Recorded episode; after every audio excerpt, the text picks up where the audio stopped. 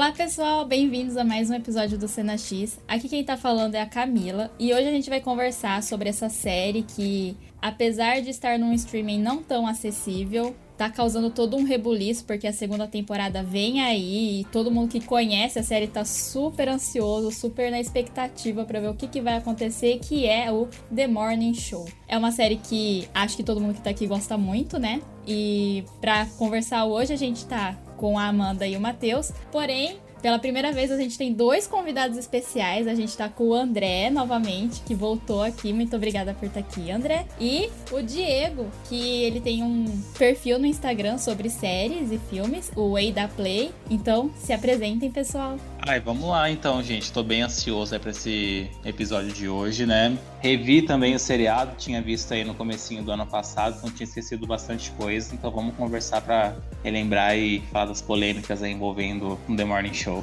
Olá, eu sou, eu sou o Diego, o novo convidado. Eu, eu, eu tenho dois perfis, na verdade, o Ada Play e o Extra Pop, que eu também falo de série, filme e tudo mais. Também revi a série depois do convite, porque eu, assisti bem no comecinho de quando lançou. Aí, quando o Matheus me convidou, eu falei, meu Deus, preciso correr, reassistir pra relembrar alguns pontos, assim, bem legais da série pra gente falar aqui nesse bate-papo de hoje. Enfim, vocês achavam que iam se livrar de mim, estão muito enganados. Eu tô aqui pela terceira vez no Cena X. Muito obrigado pelo convite mais uma vez. E tô muito feliz aqui de estar falando sobre The Morning Show. Porque é engraçado, eu tive uma relação meio esquisita com ela, mas eu vou explicar isso ao longo do, do da nossa conversa, né? Mas fiquei muito feliz pelo convite, né? Porque eu já tinha falado, falado aqui com vocês é, sobre Cidadão Kane, também falei as nossas impressões no Oscar, né? Nossa, parece que faz dois anos isso, mas foi em abril, abril né? O Oscar. Enfim, esquisito esse ano. Esses dois anos, na verdade, estão sendo muito esquisitos. E eu agradeço mais uma vez o convite de vocês aqui para participar do Cena X.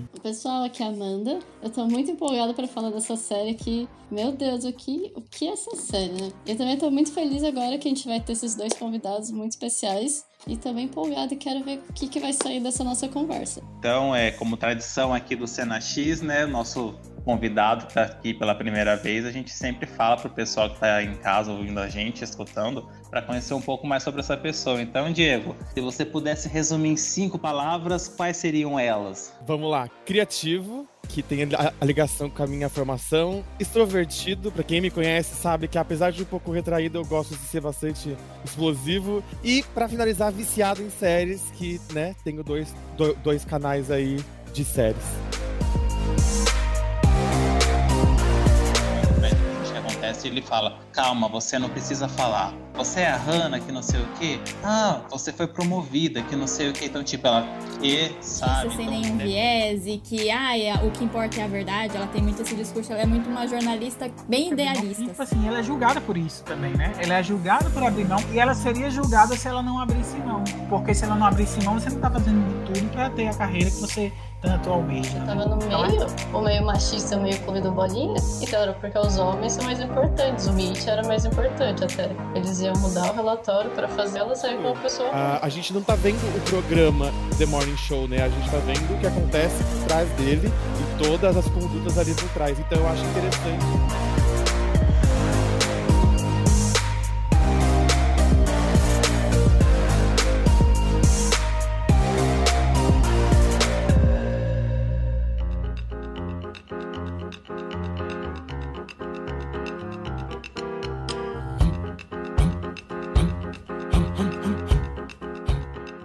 The Morning Show, a série produzida e distribuída pela Apple TV Plus, ela acompanha um programa de televisão da manhã, que seria o equivalente ao nosso Bom Dia Brasil, né? Bom Dia São Paulo, alguma coisa assim. Hora um. É uma mistura disso aí com o encontro da Fátima, né? Isso, com uma pitada de Ana Maria. Tem umas coisas bem levinhas lá também, né? Então a gente acompanha esse programa que passa de manhã, que e é o, o, programa de maior audiência nos Estados Unidos, na série. E a gente acompanha a partir do momento em que o âncora principal, Mitch Kessler, que é interpretado pelo Steve Carell, recebe denúncia e é vazado pelo The New York Times de má conduta sexual dentro do programa e dentro da emissora que ele trabalhava. E aí a gente passa a acompanhar a série desse ponto, né, com a co-âncora dele, né, que é a, é a Alex, interpretada pela Jennifer Aniston, E com a entrada de vários outros jogadores aí no Play, né? A Reese Witherspoon com sua Bradley, daí também tem os produtores, então mostra muito bem esse bastidor, né, do jornalismo que acontece e ele traz várias outras questões que a gente vai discutir hoje. E eu queria ver primeiro com vocês é como que foi a série para vocês, porque falando para mim, né, eu levei, levei muito tempo para ver porque por ter o Steve Carell eu achava que era de comédia e aí eu não tinha muito interesse né? Então eu levei muito tempo para ver, eu só fui ver na verdade depois quando o André no nosso episódio do Men, que ele citou uma cena, né, da série, aí eu fiquei, nossa, né, me deu um interesse aí eu acabei um tempo depois indo ver e fui muito surpreendida, eu não esperava, assim, nada do que acontece, né, do que que é a série. E é uma surpresa muito boa, né, eu gostei muito, fiquei apaixonada, tanto que eu nem tinha terminado a série, eu mandei mensagem, né, pro pessoal e falei, vamos gravar um episódio, porque a gente precisa conversar sobre isso, né. E para vocês, como que foi? Então, né, como eu falei lá no começo que eu tive uma relação um pouco esquisita com a série, né, é, eu assisti a série três vezes, né, a terceira foi agora, nessa última semana, antes de, da, da gravação, né, porque, tipo, eu tinha visto a primeira vez lá em 2019. Essa série, para quem não lembra, saiu, acho que foi em outubro, foi em novembro de 2019. Final de 2019, no último trimestre de 2019. E foi a segunda temporada que vai estrear agora no dia 17 de setembro. Ela foi adiada, né? Fazia bastante tempo que, na verdade, estava para sair. Desde o ano passado a gente iria ver essa segunda temporada, mas como o universo, né, teve que parar por conta da pandemia, a The Morning Show não foi diferente. Então, a gente tá com esses acontecimentos, né, há muito tempo para ver esse desenrolar. Então, eu assisti a primeira vez lá em 2019. E é engraçado que eu fui rever, inclusive participo de um grupo no Facebook, né, que fala sobre filmes, séries e tal. E na época eu tinha comentado que eu tinha achado a série apenas ok. E aí, tipo, foi esquisito, porque esses dias comentaram nessa mesma postagem, né? Eu, eu vi a minha opinião de um ano e meio, quase, de dois anos atrás, quase, né? E eu achei tão esquisito, porque é totalmente diferente da impressão que eu tenho agora. Porque eu assisti a primeira vez, não por meios oficiais, porque afinal é Apple TV Plus, né? Não tinha celular da Apple, não tinha Smart TV. Então era difícil, né, de você acessar uma série pelos meios oficiais. Então na época eu assisti, baixei, ou foi pro streaming, eu não lembro agora. Talvez até por essa experiência meio conturbada de assistir é, sem ser pelos meios oficiais, né? De você tá catando legenda e tal, ter que assistir às vezes com legenda em inglês, porque não encontrar legenda em português boa, sincronizada. Talvez isso tenha me é, atrapalhado. E aí, quando eu comprei um Smart TV no na metade do ano passado, que tinha acesso a Apple TV Plus, eu fiz uma conta na Apple TV Plus, eu disse, vou rever agora a série em 4K, com legenda boa, sabe, pra testar mesmo, para ver o que é que eu achei dessa série de verdade. E aí eu me apaixonei. Foi assim, nossa, eu comecei, talvez, talvez, é engraçado, um ano de diferença, mas talvez menos de, é, um pouco mais de um ano. Menos de um ano, na verdade que eu acho que foram poucos meses de diferença, e eu senti que eu acho que eu amadureci bastante. Muitos dos temas que a série aborda, eu acho que eu só comecei a entender direito depois, por exemplo, que eu saí do meu emprego, entendeu? Que eu comecei a refletir retroativamente sobre as coisas, que eu sou jornalista. Então, apesar de ser, não ter a comparação da dimensão de uma UBA, né, da série, que é a emissora que transmite The Morning Show na série, o programa, muitas coisinhas a gente encontra de ambiente de trabalho, a gente consegue traçar paralelos. Então acho que isso fez eu perceber a série de outra maneira. E aí nessa terceira revisão, nessa terceira vista, né, que eu tive agora, comecei a perceber mais aspectos e me apaixonar ainda mais pela série e ficar mais ansioso ainda pela segunda temporada. Muito bom. A minha relação também foi mais como a da Camila. Eu, eu vi a Jennifer Aniston e, e o, e o Steve e eu falei assim, hum, série de comédia, sitcom, não quero ver isso, não. Aí eu falei assim, não, eu vou dar uma chance, porque bem na época eu tinha acabado de comprar o celular e ganhei 12 meses de Apple TV. Aí eu falei assim, tá, eu vou dar a chance para séries da Apple TV, porque eu tenho acesso agora, né? Então eu vou dar a chance. Falei, vou assistir. Assisti o primeiro episódio, foi assim. Eu falei, eu preciso assistir essa série tudo em, em, em uma semana ou menos, porque o primeiro episódio é simplesmente fenomenal. E depois de assistir a segunda vez, eu percebi que é, realmente, ela mostra como a série é tão densa e tão intensa, sabe? No assunto que ela vai mostrar desde o primeiro minuto. A cena inicial do, do produtor no chão e aquela música tensa, sabe? Tipo, mostra como a série inteira vai se passar. Então, essa foi a minha relação. Eu me surpreendi bastante com a série e eu não ia assistir e foi um lapso assim, eu falei, vou assistir e aí me apaixonei. Tanto que na segunda vez agora eu tive a mesma reação ou até melhor do que da primeira vez. Você fala, meu Deus do céu, que série. Foi incrível, incrível. Bom, eu assisti bem recentemente a série. E eu tinha ouvido, bom, como assisti agora, já tinha muitas coisas na internet falando sobre, principalmente por criando expectativa para a segunda temporada. A Camis falou muitas vezes mesmo que ela tinha gostado demais. Ela, não via a hora de a gente conseguir gravar esse episódio. E eu tinha visto mais assim, o geral da história, né? O que seria o enredo. E eu achei bem interessante. E assim, eu apesar de não ter contato, tanto assim, publicidade e tal, eu gosto muito, eu acho muito interessante. E eu achei bem legal a gente conseguir entender um pouco melhor como funciona. Assim, é óbvio que não é exatamente dessa forma, mas pelo menos pra gente leigo que não tá nessa área, eu achei bem interessante essa visão. E principalmente os assuntos que abordam e realmente eu gostei muito. Eu, assim, eu tinha expectativas, porque, óbvio, ainda mais quando você escuta várias pessoas falando, você cria um pouquinho. Mas elas foram meio que todas superadas. Eu... Tanto é que eu até brinquei que eu gosto de assistir, de maratonar as coisas, porque eu realmente, às vezes, eu me sinto tão presa que eu prefiro ficar vendo em sequência do que ficar parando. Mas essa série é muito boa, porque além de tudo bem, que séries o final do episódio sempre acaba meio no clímax pra já te chamar atenção pro próximo, mas essa te prende tão bem, ela vai ligando tudo, que eu fiquei assim, gente, é como se fosse um grande filme. E eu achei perfeito. E até um dos comentários que, eu, que o André falou de que depois que você saiu do seu emprego, né, que você percebeu algumas coisas, eu acho bem interessante, porque, assim, mesmo não sendo né, da minha área, né, sou do design, mas eu consegui algumas coisas que eles abordam, principalmente ah, essa questão do silenciamento, algumas tipo desconfortos durante o trabalho, são coisas que assim, eu já senti e provavelmente muitas pessoas já sentiram. Então, de alguma forma ou de outra, você também acaba se identificando. E no comecinho, eu fiquei um pouco incomodada com a Reese Witherspoon, pra ser sincera, porque eu não gosto muito das atuações dela. Então eu fiquei tipo, putz, Ai, sério, eu. Ai, isso foi no começo, principalmente o primeiro episódio. E até acho que um pouco. É que a visão que eu tinha dela era muito meio estereotipada também. E pelos papéis que ela costuma fazer meio iguais, né? E aí eu falei assim, nossa, será que vai ser a mesma coisa sempre, tipo, a atuação dela nessa série? E aí a personagem dela é super, nossa, fala as coisas super explosivas, não sei o quê. E aí eu falei, vai ser parecida? E aí não, depois quando acho que no segundo episódio já começa a ser um pouco diferente. E eu vi que acho que ela teve um crescimento de personagem e atuação dela. Eu sei que eu terminei a série assim, meu Deus, eu mudei totalmente a minha opinião sobre você, tipo, achei sensacional. E aí é meio que isso a minha experiência com a série, então por isso eu tô muito empolgada mesmo a gente conversar. Nossa, sim, é bem isso mesmo. E assim, eu sou uma pessoa que eu não acompanho acompanho muito seriado. Vejo um ou outro, assim. É, vocês sabem que eu gosto mais de acompanhar cinema, filme, né? Seriado é uma coisa assim, só se realmente me chamar atenção para realmente despertar interesse e ir atrás para assistir, né? Eu descobri o The Morning Show, acho que vendo a lista de indicados de Globo de Ouro do ano passado, né? E tava lá o Reese Witherspoon e Jennifer Aniston, que elas foram indicadas pelo seriado, né? Aí eu falei, hum, tá, vamos ver qual que é desse seriado e tal. Aí eu acho que eu assisti o trailer, alguma coisa assim do tipo. Aí eu vi que realmente parecia ser uma coisa um pouco fora da caixinha da atuação que elas estavam habituadas a fazer, né? Tanto a Jennifer quanto a Reese.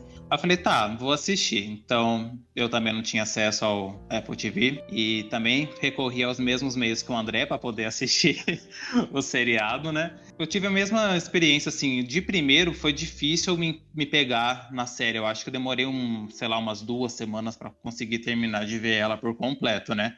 Lembro que tinha gostado e quando a Camila falou que estava revendo o seriado, ela me falava de várias coisas. Falava, putz, Camis, eu não lembro, faz tão tempo que eu assisti, eu não consigo lembrar, não dá nem para conversar com você sobre. E aí, quando surgiu a ideia de a gente gravar o episódio sobre o The Morning Show, né, reassistir, mas eu acho que tive a mesma impressão que o, que o André e com o Diego de como a série é densa e profunda e como a gente consegue perceber o quanto que a gente se amadurece, né, nesse meio tempo que a gente assistiu da primeira vez para a última vez que a gente assistiu agora. E eu tava vendo assim com uma aflição terrível, porque parecia que eu tava vendo pela primeira vez e falava, meu Deus, eu quero acabar isso logo, né? Então, tipo, eu levava um notebook no meu serviço, via no meu horário de janta, o que não dava tempo de terminar lá, terminava de ver aqui em casa, então foi uma loucura. Mas é... gosto bastante, tô muito, muito ansioso para ver essa segunda temporada, porque o jeito que acaba essa primeira falava, meu Deus do céu, que bomba, que surto, que tudo, né? Então, gente, eu tô muito ansioso agora para a segunda temporada em setembro. Sim, eu acho muito legal, né, que todos vocês, né, a Amanda viu só uma vez, que ela viu recentemente, né, mas eu também eu revi, porque assim, eu comecei a ver, aí a gente decidiu, ai, vamos fazer. E aí eu terminei. Aí eu falei assim, eu vou rever, porque eu gostei muito, eu resolvi que eu ia rever mesmo tendo acabado. Acho que deu um intervalo de duas semanas, assim, né. a primeira e a segunda vez que eu assisti. Só que mesmo sendo pequeno esse intervalo, eu acho que ele é uma série que ela cresce muito quando você já sabe o destino de alguns personagens ou algumas revelações que tem só no final, sabe? Porque às vezes o personagem tá na cena, mas ele não fala nada, ele tá lá no fundo, né? Então, mas aí você sabe o que, que vai acontecer e você olha e você vê que desde o início tava lá, sabe? Assim, sendo plantado alguns diálogos que você pensa, ai, é só um diálogo normal, tipo, não é, sabe? Tipo a história da Hannah, né? Você só consegue, a, só começa a perceber a importância e a relevância do personagem dela do meio pro fim da série. Só que lá, desde o começo, desde a primeira cena, os olhares dela, o desconforto que ela sentia, os diálogos dela, principalmente com a Claire, né? Que ela falava a forma como ela era muito empenhada para poder fazer a, o trabalho dela de produtora, né? A coisa do remédio, enfim, muita coisa estava ali desde o ali, e aí come, você começa a ligar os pontos nessa segunda ou na terceira, no meu caso, revisão. Outra coisa que eu não lembrava que é,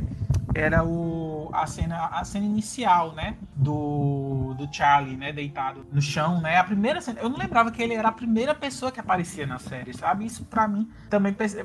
Às vezes eu não entendia porque, às vezes, o, de onde é que tinha surgido a, a importância e a relevância do personagem na, na, reta final. Mas desde o começo ele tava lá. E eu só comecei a perceber isso depois de ter revisto a série. Sim, e, e reassistir uma série é, é muito interessante por isso, né? Até conversando com, com o Mar, depois do convite, eu fui assistindo e os, os diálogos da série são tão bons que eles ditam o caminho total. Tipo, a, a, cada cena que você vai, tipo, você vai assistindo, é um diálogo aqui e outro ali vai dando ligação para tudo que vai acontecer. E é simplesmente incrível. É a mágica de um bom roteiro, porque é justamente isso. Como é que você avalia um bom roteiro? Porque um bom roteiro é tipo assim, você pode ter uma série com cenas muito impactantes, cenas muito boas, atuações excelentes, e, tipo assim, desenrolares que te prendem, entendeu? Mas isso não necessariamente constrói um bom roteiro, né, Valci Carrasco?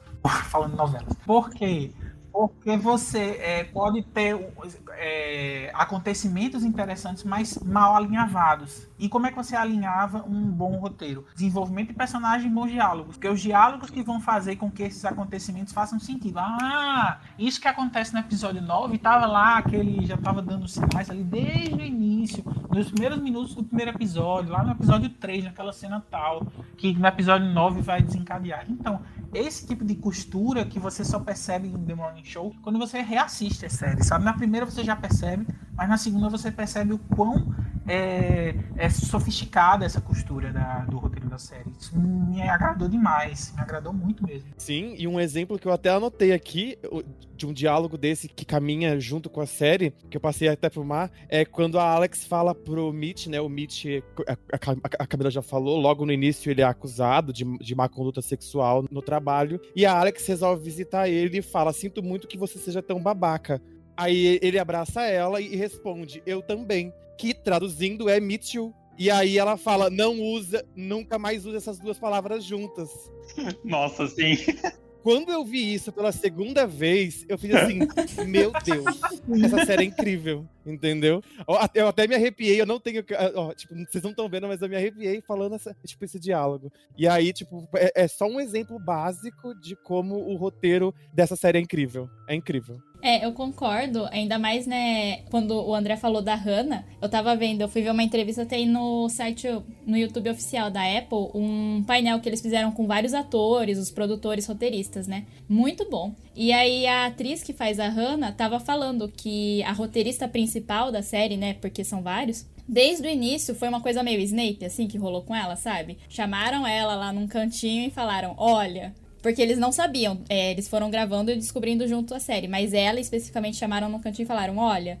É isso que acontece com a sua personagem, é esse o papel que ela vai ter, esse vai ser o desfecho. Então, pra, desde o início ela já ir também colocando essa atuação, né? E aí realmente, tipo, é engraçado você ver o elenco nesse, nesse painel, porque todos eles ficam assim, nossa, mas era muito difícil, porque eu não sabia o destino dela. E aí eu encontrei ela, a atriz, né? Depois que terminou a série, eu ficava, você tá bem? tá tudo bem com você? tipo, depois das gravações dos primeiros capítulos, no caso, porque ela já tava fazendo um, uma expressão meio grave, né? Meio. Não, não, no final mesmo, porque para eles foi, tipo, chocante. É, porque eles realmente não sabiam que esse era o papel dela, né? Parece que só ela e o Steve Carell e os roteiristas, né, quem tava fazendo, que sabia o que que tava acontecendo, assim, né? Então, todo mundo ficou meio chocado, né? É, então, eu acho que nessa parte de introdução do seriado, né, é muito importante essas cenas aí que o, que o Diego, que o André, a Camila comentaram, que realmente é, os diálogos são bem encaixados e essa, essa parte de que um episódio a gente vai encaixando com o outro, assim, futuramente, né, isso acho que acontece com praticamente quase todos os personagens, né, porque tem aqueles coadjuvantezinhos que ficam lá no fundo, mas depois pro final eles vão ganhando importância também, de entrando meio que no jogo, né? Eu achei isso muito bacana. Então, tipo, essa segunda temporada, a impressão de que eu tenho é de que, tipo, qualquer pessoa que tá lá naquele backstage pode ter uma relevância muito maior agora, né? Nessa retomada. Então, é uma das expectativas que eu tenho aí. Então, vamos ver como é que vai ser, né? Sim, e a série apresenta, tipo, mini arcos, né? O, o arco do Daniel, que é o, o, o, jornalista que quer ser o âncora famoso. E na segunda temporada, spoilers, no trailer da segunda temporada já mostra que isso vai ser a discussão da segunda temporada. Se a primeira temporada o foco principal foi o Me Too, nessa segunda temporada muito provavelmente vai continuar tendo desdobramentos do Me Too, mas também vamos falar sobre a questão racial, que já foi pincelada muito de leve nessa primeira, né? Foi bem de leve, mas foi bem profundo também, né? Tipo, deixou aquela coisa ali no ar. Deixou caminho, exatamente, abriu o caminho. E aí no trailer da segunda temporada mostra justamente o diálogo entre ele, o Daniel, e a Mia, que são os dois, Miranda Hanna, são os dois personagens negros principais, assim, dentro daquela lógica ali dentro do The Morning Show. E aí eles falam justamente, a gente precisa colocar essas questões aqui, porque ninguém fala sobre isso, né? Então a gente tem que falar. Então é uma, uma coisa que me deixa empolgado para a segunda temporada, para não ser uma mera repetição dos temas que a gente viu na primeira, que ainda tem coisa para render, mas não pode ser a única, a única temática. É, eu lendo sobre The Morning Show, né, justamente fala que é, o The Morning Show, a série The Morning Show, ela foi justamente uma consequência direta do Me Too Movement, né, do movimento do Eu Também, né, que era uma hashtag que foi criada para as pessoas é, divulgarem casos de má conduta sexual, de assédio sexual, de estupro, né, que aconteciam principalmente em, em ambiente de trabalho, mas não só, né, mas principalmente, né, e levaram à derrocada de grandes nomes como Harvey Weinstein, né, que era o grande produtor de, de cinema, né, de Hollywood, e outras figuras também. E eu acho interessante como a série, tipo assim, duas séries que eu acho que abordam muito bem temáticas relevantes, principalmente do contexto da cultura norte-americana, é a The Morning Show e The Good Fight. E as duas têm é, características muito interessantes que é justamente tratar esses assuntos com as nuances que a gente não está acostumado a ver. Porque, tipo assim, eu acho muito importante a gente falar sobre o movimento do Me Too, falar sobre assédio, falar sobre má conduta sexual, mas às vezes entra, infelizmente, a narrativa de alguns filmes e séries entra numa coisa muito piega, tipo assim, ah, vamos escutar a vítima e tal, que, que é uma coisa super importante e que em The Morning Show também tem, mas você tem que entender tudo o que está acontecendo ali, a cabeça, inclusive, de quem é quem está cometendo a má conduta sexual. Não justificando os atos dele, mas você entendendo os processos. E é isso que eu achei muito interessante, por exemplo, de ver como é que a gente entende de onde, de onde vem o Mitch. De, de, aliás, de onde foi construído o Mitch Kessler. Porque qual foi o ambiente que tornou propício o Mitch Kessler fazer tudo aquilo ali e na cabeça dele achar que não tinha nenhum problema, porque era, era daquele jeito, sempre foi daquele jeito, não só com ele, ele não foi o primeiro, não é o único, e tem outras pessoas que de, de várias gerações que já vinham pra, praticando as mesmas coisas que ele, e na cabeça dele aquilo ali fazia parte do jogo, tanto que ele via a Rena, né, como, ah, você conseguiu subir, ascender na sua profissão me usando. Na cabeça dele, ele era vítima da coisa, né? Ou não era vítima, ou era apenas um parte do jogo, parte do processo. E aí a série faz muito bem, eu já tô me adiantando aqui, tô muito empolgado quando eu falo sobre a série.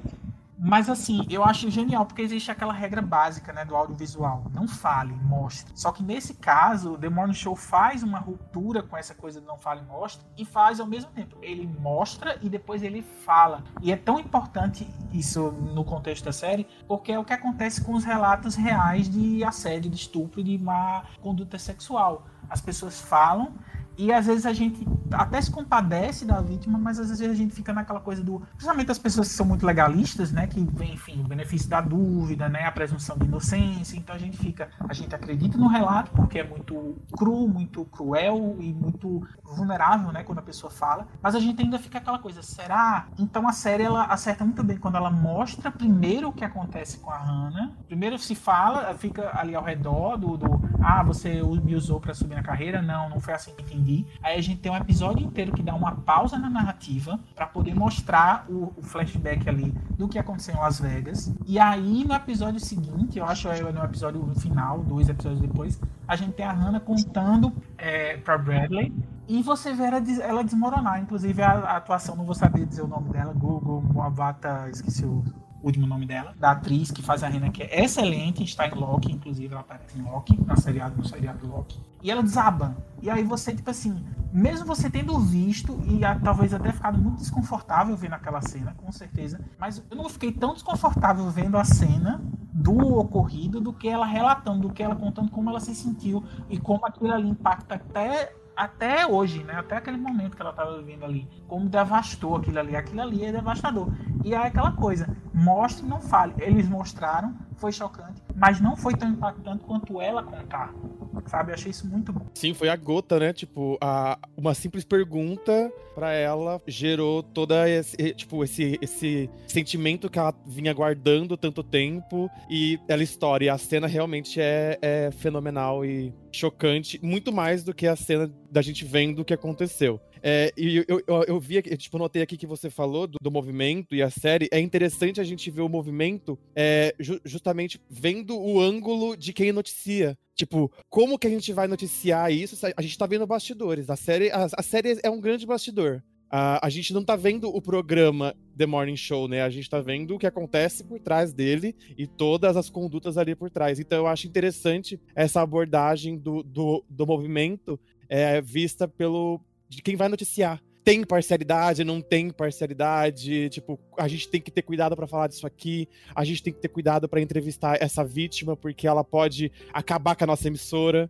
e, e tem todo, tipo, os interesses de tipo de alto escalão e tudo mais para não derrubar a emissora e não ser prejudicial. Tanto que a Bradley, né, logo assim que ela entra, ela já faz uma cagadinha ali. Não, a, a Reese, assim, ela sempre fez o papelzinho de a Patricinha, blá blá blá blá blá blá, né? Aham, uhum, dona de casa ideal. Exatamente. Quando eu vi o nome dela e, e quando eu vi a, a, tipo, os primeiros minutos dela em tela, eu falei, vai ser diferente. Ainda bem, vai ser diferente. Só queria só pontuar mesmo essa parte do, do da gente tá vendo o movimento pelos bastidores, né? Sim, eu acho isso muito legal, né? Que vocês falaram, igual o Diego agora falou, ah, é o que, que é noticiado, como é noticiado, né? Porque eu sigo uma youtuber chama Jana Viscardi, que ela analisa bastante notícias, é muito bom o conteúdo dela. E ela sempre fala, né, que a notícia que a gente vê é tão importante quanto a notícia que a gente não vê. Porque é muito isso, né? É escolhido. E eu adoro no episódio que tá tendo os incêndios lá na Califórnia, em Hollywood, Los Angeles,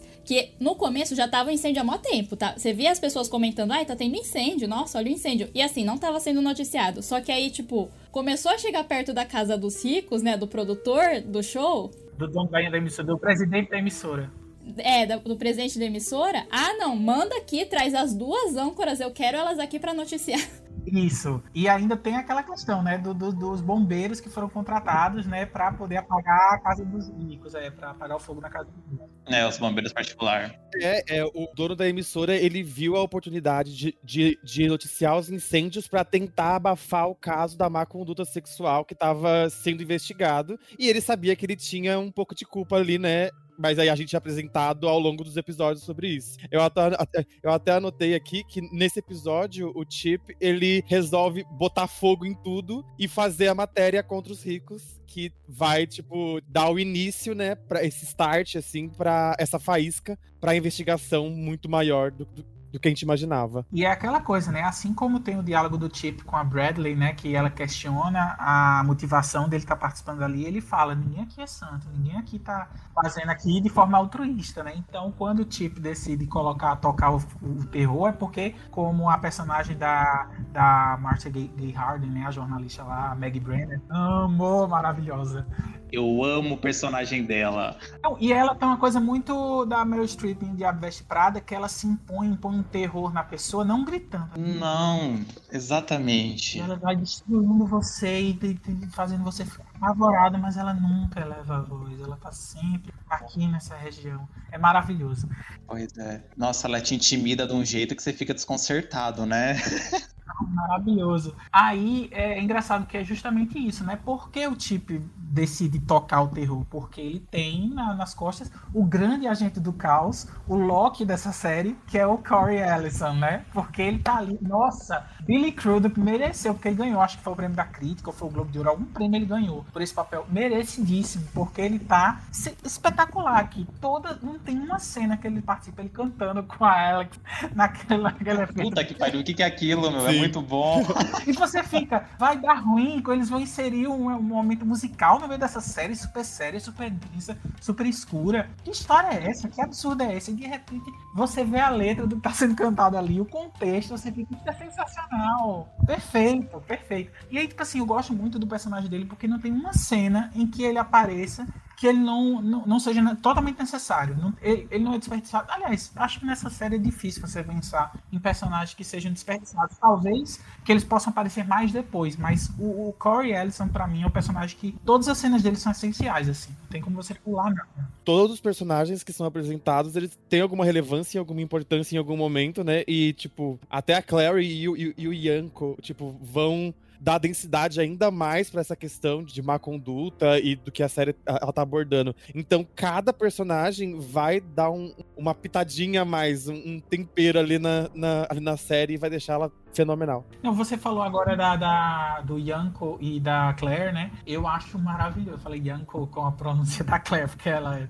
gritando quando ela não fala Yanko, ela fala Yanko. Ela é, é, muito interessante mostrar o, eles como um contraponto, né? Porque ao mesmo tempo que eles não têm uma relação tóxica e completamente é, inadequada, como foi as relações, não, não sei nem se dá pra chamar de relação, né? Do, do Mitch Kessler com todo mundo, com a Mia, com a, com a Rena, enfim, com todo mundo, né? Não dá nem pra chamar de relação direito aquela, aquela porcaria. Mas enfim.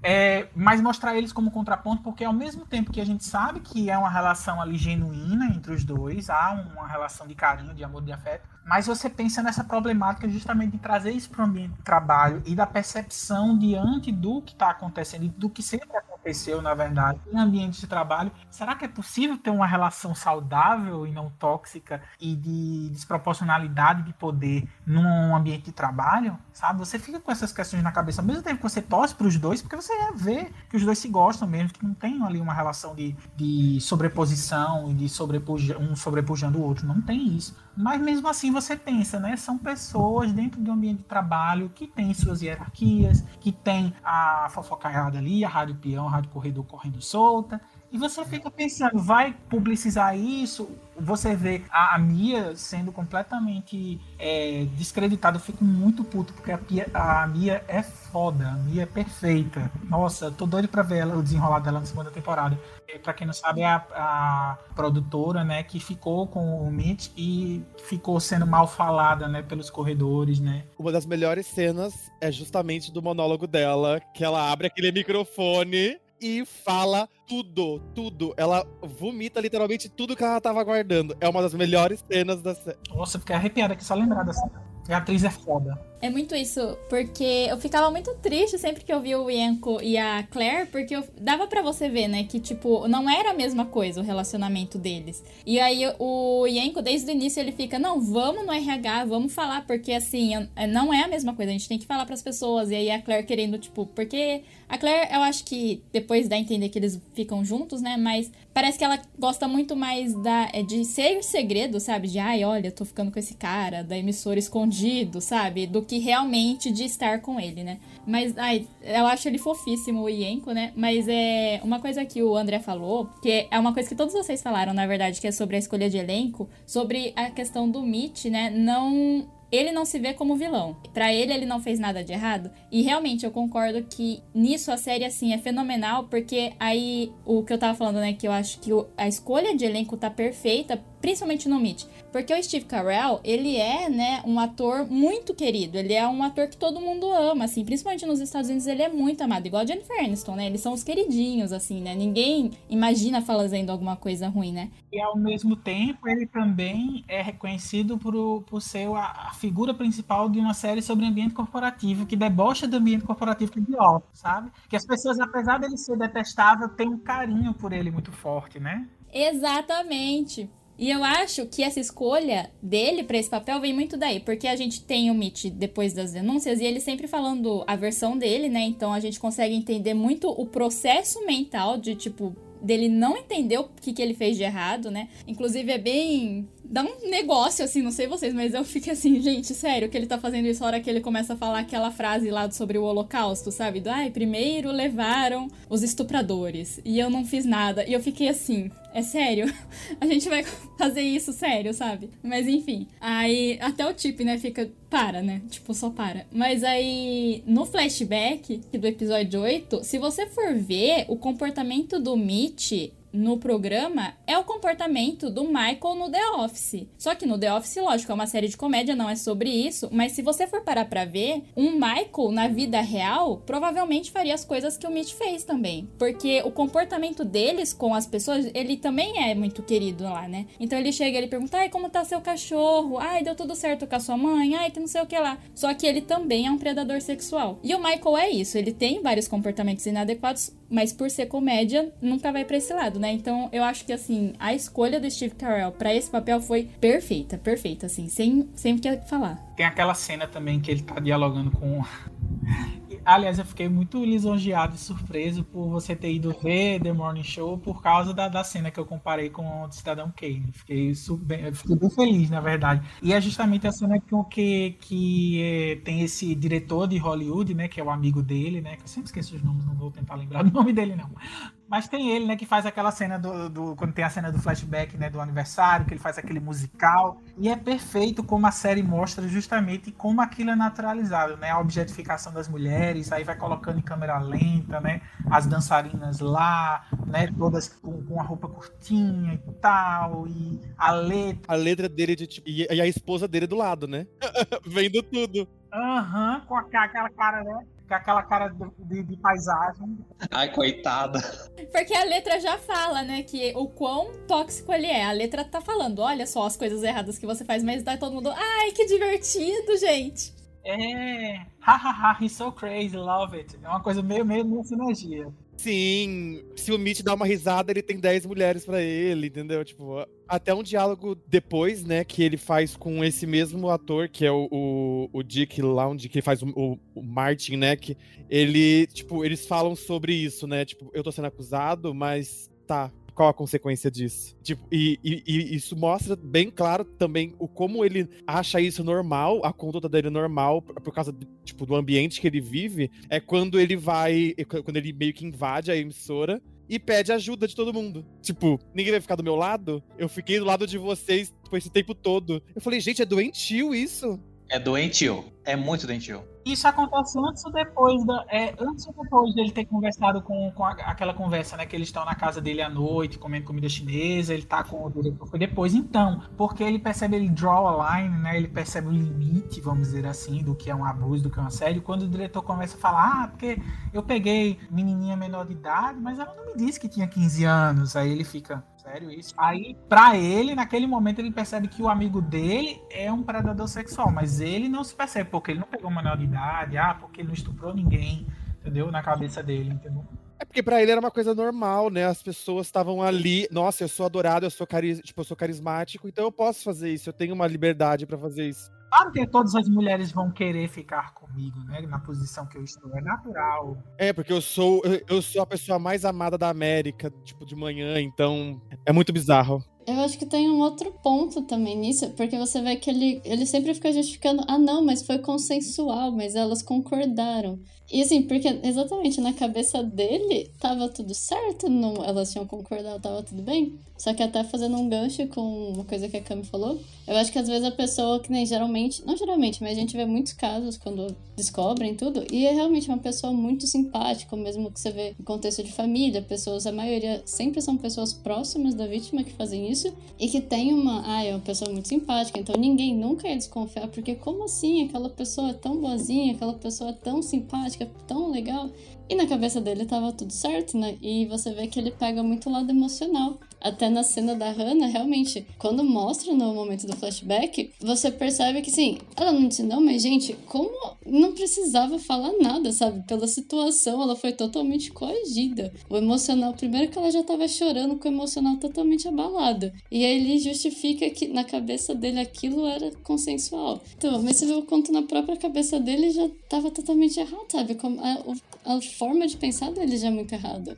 E que realmente eles pegam muito no ponto emocional, né? Sim, e o legal é que, é que eu notei depois de assistir uma segunda vez co como isso é representado em pequenos detalhes, como é, um, tipo, é, é, muito hostil o ambiente. No camarim do Mitch, não sei se vocês lembram, ele tem um botão que fecha a porta. Quando eu vi isso pela segunda vez, eu fiz assim: é, a Mia entra no, no, camarim dele e ela aperta o botão, porque ela sabe que ele usava aquilo, né? Eu falei, gente. Porque provavelmente ele usava com ela, né? Talvez ela verificasse se o botão não existia, né? Então o botão ainda existe, tá aqui. Eu falei, gente, olha, olha como a série nos leva a crer de que tudo aquilo sempre foi muito normalizado ali dentro, e por isso que ele tem esse pensamento doentio de que é normal para ele, de que eu sou a vítima aqui, não você, porque você não falou não. Tipo, é, é muito bizarro, muito bizarro. E eu acho legal legal porque justamente a série mostra isso. Não, a, tentativa não é justificar o comportamento dele, mas é mostrar que justamente isso que é o a tema de toda essa primeira temporada. Ele não é o único culpado disso. Por quê? Porque é uma cultura, né? Porque é algo que é institucionalizado, é algo que é naturalizado, que é esperado até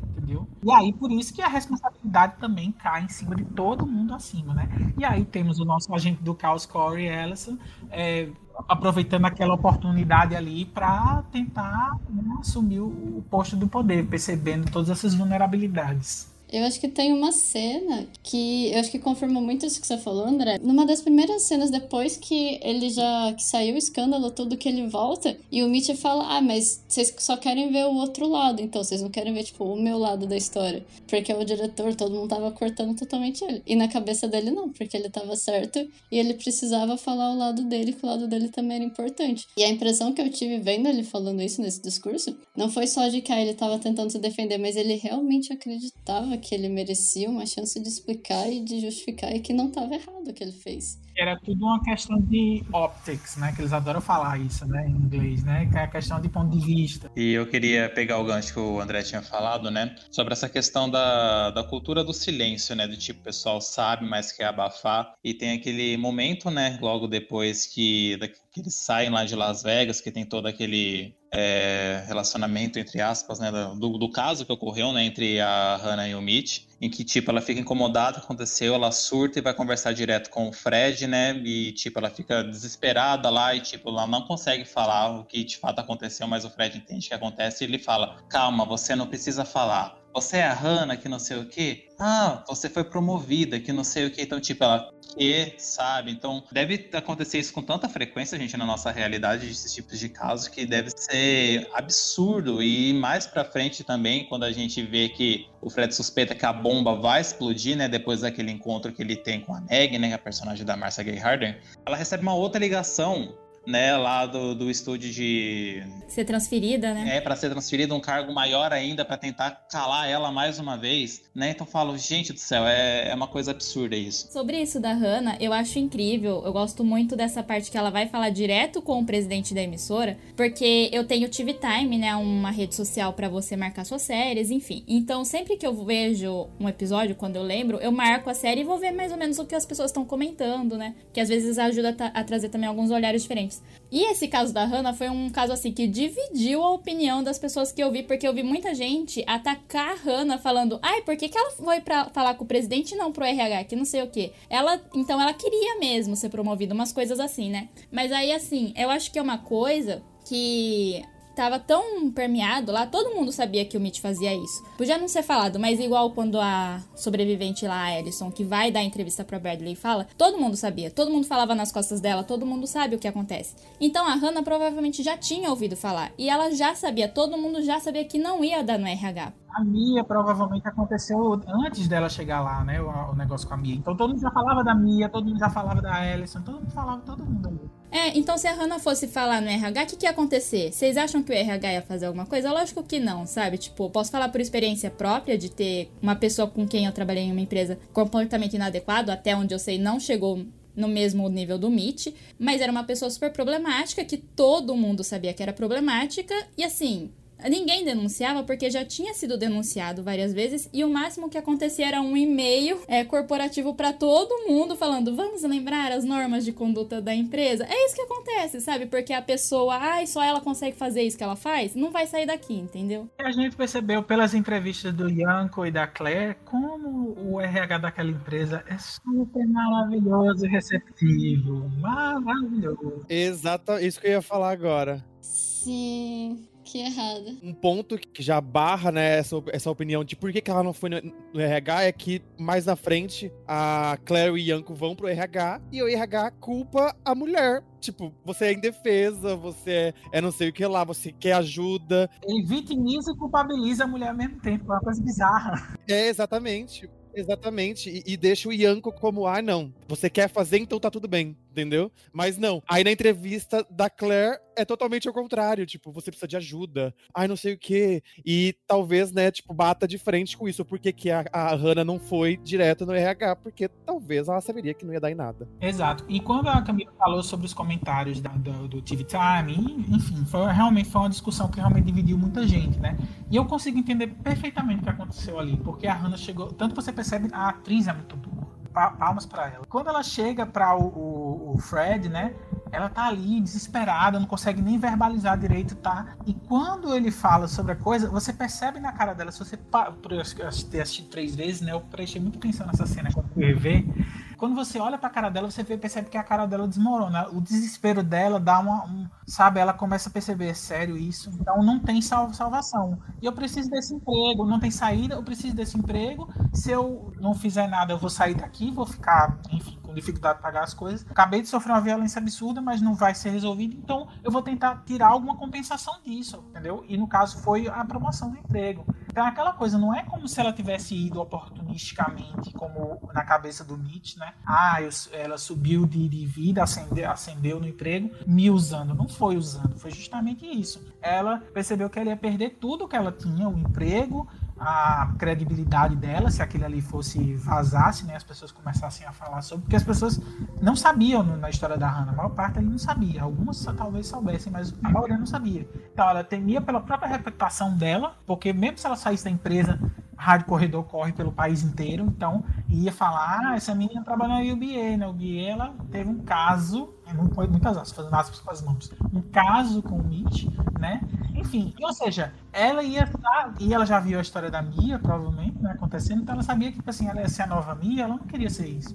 Então qual era a solução? Ah, estão me oferecendo isso, eu vou ter que, que aceitar. É horrível, mas foi o meio que ela encontrou para sobreviver ali naquele momento. E tem um contraponto também que o Corey, se eu não me engano é o Corey, quando anunciam a Bradley como a nova âncora, que ele fala ou você faz isso ou a sua carreira tá acabou. Porque eles são a UBA, eles são a, a, a maior emissora. Uma ligação acabou com a sua carreira, entendeu? E na cabeça dela era exatamente isso. Eu acho que tem um outro ponto também no da Hannah, porque quando ela foi contar pro Fred, deu para perceber que a hora que ele falou da promoção, ela ficou realmente impactada porque ela foi com... você vê que ela foi contar porque era um absurdo o que tinha acontecido. E ela ainda fala: "Nossa, então é assim que funciona?" E aí ele fala: "Sim, e ela, tipo, é realmente assim que funciona? Tipo, você vê que ela nitidamente tá chocada, porque ah, então eles abafam todos os casos promovendo as pessoas.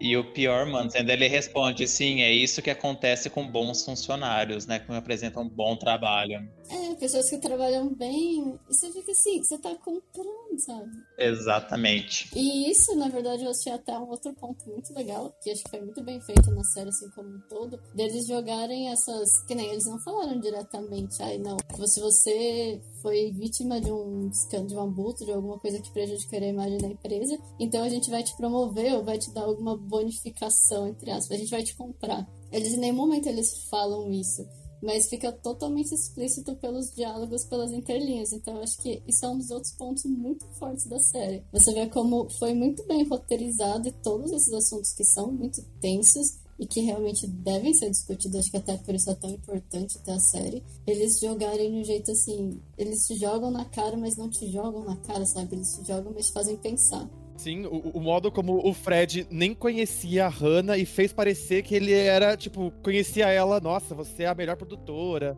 Super sabia o que ela tava fazendo, né? Tipo, ouvi falar muito bem de você. É, Primeira vez que viu a menina na vida, sei lá. Exatamente, é, tipo, é bem provável que foi a primeira vez que, tipo, que ele tá vendo ela e ele trata ela como se fosse melhor amigo. para justamente colocar essa entrelinha, né? Tipo, ó, você vai estar tá sendo aqui promovida por causa do escândalo, mas não é, é tipo, não é bem isso, nem, nem, nem te conheço, fica quieto. Não, é, é muito interessante isso mesmo. E você percebe também como são as relações de poder. E isso me traz uma outra questão que eu queria abordar com vocês também, porque eu nunca consegui conversar isso com ninguém, né? Ah, e eu vou inventar de conversar isso logo no podcast, vou ser cancelado. Mas assim, é, não, brincadeira, não é nada tão polêmico assim, não. Mas assim, é interessante que as discussões sobre o Me Too são discussões sobre questões de gênero, principalmente, né? Mas também é uma questão de relações de poder. Assim como estupro não é uma questão sobre sexo, e sim sobre a questão de poder, principalmente. Utilizar o sexo como uma ferramenta de demonstração de poder através do abuso, através do estupro a questão do, de toda essa, essa, questão da má conduta sexual e da, das relações de, de trabalho muito, de, muito nebulosas, né? Eu acho que a série aborda muito bem isso quando coloca a Alex, mesmo ela não tendo uma má conduta sexual, ela apenas estando ali do lado, né, e também fazendo parte da empresa, né, nessa questão da cultura do silêncio, né, ela também é vítima disso, mas ela também é algoz, porque ela também tem uma posição de poder e ela escolhe se calar, também por uma questão de gênero, porque estavam querendo tirar ela do, do, da apresentação do The Morning Show. Inclusive, a, o Chip demonstra lá no final, eu só tinha percebido isso agora na terceira vez que eu vi, eu não tinha percebido nas duas primeiras. Que ele que vazou a história do Mitch para o New York Times, porque estavam querendo tirar ela, então ele queria proteger ela jogou ele na fogueira. Eu não tinha percebido isso. Então, é, é muito interessante a construção da, da personagem da Alex ali, porque ao mesmo tempo em que ela é vítima de uma cultura que de, desfavorece, desprivilegia e ataca mulheres e mói, né, um moedor de carne de mulheres. Ela também se beneficia daquela cultura porque ela é o principal rosto da América. Então, quando ela se volta contra o dono da emissora e consegue fazer com que ele acate as decisões, é porque sem você, sem eu, vocês não são nada nesse momento. Que por sinal essa cena é maravilhosa, né? A da mesa ali, que tá todo mundo na mesa. Inclusive foi essa cena que, que, que vocês estavam falando da Reese Witherspoon, dela fazer sempre o mesmo personagem, eu tinha esse meu bode da Jennifer Aniston, sabe? Eu fui assistir a série com um pezinho atrás, porque, tipo assim, não que ela já não tenha provado que consegue fazer papéis dramáticos, ela fez cake e tal, uhum. já foi elogiada pela crítica e tal, mas é aquela coisa, eu sempre achei ela uma atriz com certas limitações, entendeu? Então, vamos ver como é que ela se sai nesse outro contexto que é totalmente diferente do que a gente tá acostumado a ver ela fazendo. E aí eu comecei a série, achei impressionante como ela conseguiu incorporar o, a, o espírito de, de host, de, de é, âncora, né? Porque, tipo assim, não é fácil aquilo ali. Não é qualquer ator que consegue incorporar o espírito de âncora de, de jornal, não. Porque, tipo assim, você coloca ela ali, se você jogasse ela ali no, e não dissesse uma cena do The Morning Show, sem ser dos bastidores, do programa mesmo, e colocar, se você não soubesse quem é Jennifer Aniston, você acreditava que era apresentadora, loira, de olhos azuis, de olhos claros, e apresenta o, o Hoje em Dia dos Estados Unidos, sabe? É Ana Hickman de lá, né? Isso, exatamente. Só que ainda melhor que a Ana Hickman. Ela já me convenceu aí, e aí quando vai pra parte dramática, e essa cena aí que ela coloca literalmente o pau na mesa, no caso do copo, né? E vai em frente ao Fred, aquilo ali, ela disse, pronto, ela me convenceu. A única coisa que eu, que eu me incomodava um pouco é que quando ela começava a chorar, ela fazia um biquinho, assim, ela fazia um Só que eu percebi que isso encaixava muito com a personagem, porque a personagem era muito é, explosiva e melodramática também, e tinha aquela coisa. Então, isso acabou encaixando. No, no primeiro eu achei esquisito, eu fiquei, hum, Jennifer Aniston, tá forçando a barra, mas não. Depois eu percebi que era isso. Sim, mas voltando pra história da Alex, eu acho justamente muito interessante como coloca isso. E também no final, no último episódio, né, tem da primeira temporada, tem essa questão da crise de consciência dela que bate, tipo assim, ela cai a ficha dela diferente do Mitch, que até a última cena quando ele tá com cara de bunda lá, na última cena, eu amo aquela última cena. É, ele, a ficha não caiu para ele, mas para ela caiu. Ela percebeu a consequência do, do silêncio dela. Ela, apesar de tudo aquilo ali, ela ainda tinha um poder de ação não utilizou. Então ela fica ali. Aí isso acabou gerando a morte de alguém, de certa forma. Assim como a Bradley também ficou se sentindo culpada. Enfim, a gente esqueceu de falar que aqui tem um monte de spoilers, né? A gente já tá uma hora aqui conversando, muitos spoilers. Mas você sabe, André, essa questão que você tá falando que a Alex, né, ela é obrigada, eu acho muito bom que a série aborda isso, né? Porque estourou o Me Too, é, ai, vamos conversar sobre isso, né? Como, por que que acontece, essas coisas. Só que é muito isso, não é só uma questão de você falar, ai, olha só, esses caras são maus, olha só, eles fizeram isso. Porque não é eles que são maus, é todo um sistema que permite que eles ajam dessa forma e continuem agindo assim. E esse sistema precisa ser revisto, né? E aí, só pra citar de novo esse painel que eu vi dos atores, eu não sabia. O cara que faz o Chip, ele é um dos produtores da série e ele já produziu várias coisas, né? E aí ele até falou sobre isso, que na cabeça dele ele sempre foi um bom produtor, um bom chefe. Então ele sempre, tipo, cuidou para tratar bem as pessoas, ver se estava tudo certo. Só que aí, fazendo o The Morning Show, durante as gravações, ele ficava se perguntando, tipo, será que eu não deixei alguma coisa passar? Será que eu não tô, tipo, não conseguindo ver alguma coisa porque eu acho que, ah, é normal? Igual a Alex, né? Do que, ah, é normal, sabe? Faz parte da vida, o clube do Bolinha. Então, todos os atores, eu achei isso incrível, né? Painel, que todos eles falaram isso, que durante a série, a produção, gravação, tudo, e até depois de gravar, eles passaram a se questionar mais, sabe? Tipo, será que eu, qual é o meu papel dentro disso, né? Porque, ah, eu nunca, eu nunca abusei de ninguém, mas será que eu estou em um papel que, tipo, permita que outras pessoas façam? Sim, aquele ambiente de familiar, né? Tipo, aí todo mundo se conhece, a gente tá aqui há 15 anos trabalhando junto. Eu, eu, eu vi, eu vi o Mitch é, passar a mão diferente numa funcionária. Ah, não, ele tá, faz... ele, ele tá só agradando o funcionário. E às vezes não é isso, né? Tipo, e isso gera essa, esse peso na consciência de será que eu ajudei? Será que eu poderia ter ajudado de uma outra forma diferente? Será que eu poderia ter contribuído? Ou será que eu contribuí, né, com isso? E tem várias formas também diferentes de abuso, né, de poder. Então, às vezes, focam muito, ah, eu não abusei porque eu não, não estuprei a pessoa, não abusei fisicamente da pessoa, mas e se você for ver só abuso psicológico, já também é, tem uns efeitos muito grandes. Então, você fica assim, gente, será que realmente a pessoa não fez algum tipo de abuso? É, é porque ela não vai chegar lá um dia e estuprar uma pessoa, né? Ela vai testando, né? Aí a primeira ela faz uma piadinha, um comentário, aí, ai, que engraçadinho, que fofinho. Começa a relar, aí ninguém fala nada, sabe? Tipo, é sempre uma crescente, né? A pessoa não é assim, de um dia pro outro que ela virou um estuprador, assim, né? E é muito legal a direção da série, que ela mostra isso em pequenas coisas, né? igual eu falei, o do, o, do, do botão, as piadinhas que tinha antes de entrar no ar entre o Mitch e a Alex que ela aceitava totalmente as piadas sexistas e machistas dele. Tipo, ela, ela não tinha uma posição de não, isso é errado. Pra ela era nat é, tipo, é natural. Ai, é o, é o meu companheiro de 15 anos, tá normal. Uh, he's so crazy, I love him.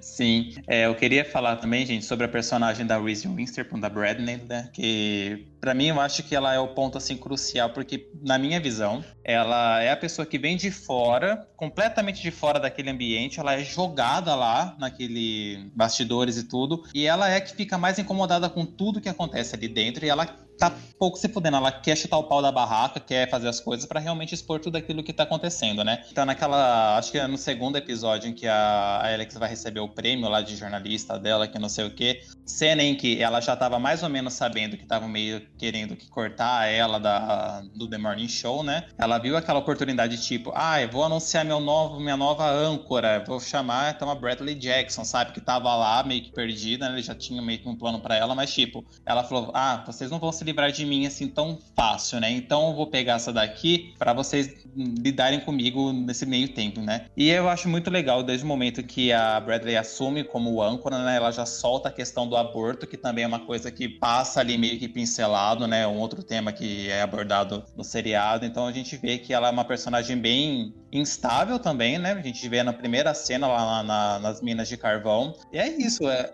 completamente estável, né? E, e, eu gosto muito, falando mais uma vez aí sobre a questão do, do elenco do seriado, eu acho perfeito, que nem eu também tinha a mesma impressão do que o André tinha comentado da Jennifer Aniston, né? Que é sempre aquela atriz que faz papel da mocinha engraçada, da comédia romântica, né? Tal. Então, vendo ela nesse arco dramático, que realmente me convenceu muito também, eu tenho essa mesma impressão da Reason Witherspoon, né? Que também tem essa mesma figura de personagem, assim, mais femininas, né, mais patricinha, né, que ela fez legalmente loira, né, no Big Little Lies a personagem dela é bem semelhante também ao personagem que ela apresenta no é, Little Fires Everywhere, né, eu achei bem assim semelhante, então tipo, é, eu achei bem bacana esse contraste de personagem de, que ela conseguiu construir no The Morning Show. E é uma puta de uma atriz também. A Reason Witherspoon me comprou muito no The Morning Show. Né? Então, só pra concluir mesmo, mas a importância e a relevância da personagem da Bradley, né? Que ela é uma pessoa que, tipo, ela não se conforma, ela tem as opiniões fortes dela, ela rebate, ela impõe a opinião dela. E, tipo, se tiver consequências para ela do que ela tem que apresentar, ela prefere correr essa consequência, mas ela prefere agir com a verdade dela, né? Então, tipo, eu acho que eu, eu gosto disso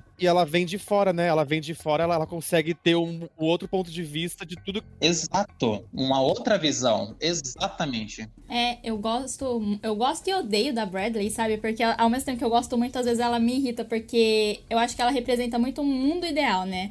Em que o jornalismo só passaria as notícias sem nenhum viés e que ah, o que importa é a verdade. Ela tem muito esse discurso, ela é muito uma jornalista bem idealista, assim, né? Mas eu gosto muito, é, eu também tinha essa visão da Jennifer Aniston, vou confessar, né? Também fui convencida pelo The Morning Show, mas a Reese eu já gostava antes, né? É uma das minhas atrizes favoritas, então eu não, não fui surpreendida, assim, né? Mas eu acho interessante que na série eles conseguem, apesar de serem personagens fictícios, trazer várias coisas sobre a trajetória das duas atrizes pra série. Então, tem uma fala da Reese na série, né, da Bradley, na verdade, que ela fala: "Ai, você, o seu rosto não é bonito, você não é loiro o suficiente". Isso é uma coisa que ela passa, né? Porque ela é morena, na verdade, o cabelo natural dela é castanho, só que ela tem que pintar, porque na cabeça das pessoas ela é loira e tipo, Hollywood dá mais papéis para mulheres padrão loiro, então ela sempre pintou e as pessoas acham isso. E aí no caso da Jennifer, eu adoro que tem tem uma cena, não lembro quando, acho que estão falando do divórcio dela, e aí falam que, ai, será que ela tá grávida? Alguma coisa assim, né? E aí ela fala, ah, eu fiquei grávida umas três vezes nos últimos dois anos. Que é uma coisa que a atriz Jennifer Aniston vive passando. Tipo, ela engorda um pouquinho,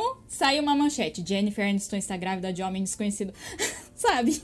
E é, é, eu acho isso incrível, sabe? Porque eu via essas cenas, né? Essas falas sendo soltas, eu ficava assim é sobre a personagem, mas também parece que é sobre as atrizes, sabe? E fazendo uma ligação com o que você tá falando, a série sempre tenta abordar de uma maneira muito clara o poder e a força das mulheres. Sempre, em todos os pontos. Se a gente parar assim para analisar, até mesmo no final, que a entrevista seria com um homem, tudo aconteceu por, é, tipo, por conta de duas mulheres, entendeu? Tipo, então sempre os pontos fortes da, tipo, da série é voltado pra mulher e pra força dela e pro que elas estão passando. E aí complementa isso que você falou, né? Elas conseguem trazer muito o externo e o que elas vivem diariamente para aquelas personagens que é fenomenal, incrível. Toda vez que tem algum chabu acontecendo, quem resolve na série é uma mulher, por exemplo. Lá no começo, quando é que a Hannah como é, chama primeiro a nossa atenção, né? Assim, né? nesse sentido.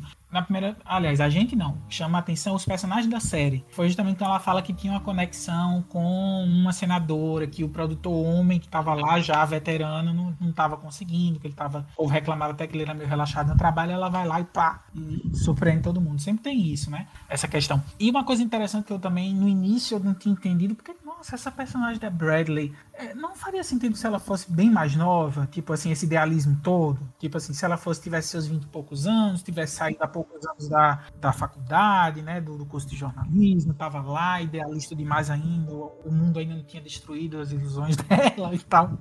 Mas eu achei interessante ela estar tá na casa dos seus quase 40 anos, né, porque justamente ela tá lá há 15, sei lá, 10, 15, 20 anos, tentando, martelando e não conseguindo, né? Sempre saindo porque ela, o, o, os locais, os ambientes de trabalho, ela não aceita justamente essas questões. Não é uma coisa que, tipo assim, ah, foi porque ela foi jogada lá na UBA no The Morning Show, que agora que ela virou a revolucionária que quer mudar tudo. Não, ela sempre foi assim. Isso sempre foi da natureza dela. Na vida pregressa dela que a gente não viu, ela sempre foi assim. Então não seria diferente agora, apesar da dimensão, né, da super dimensão, é um pouco diferente. E aí é engraçado que você percebe que a Reese Witherspoon e a Jennifer Aniston não estão muito distantes no, no quesito idade.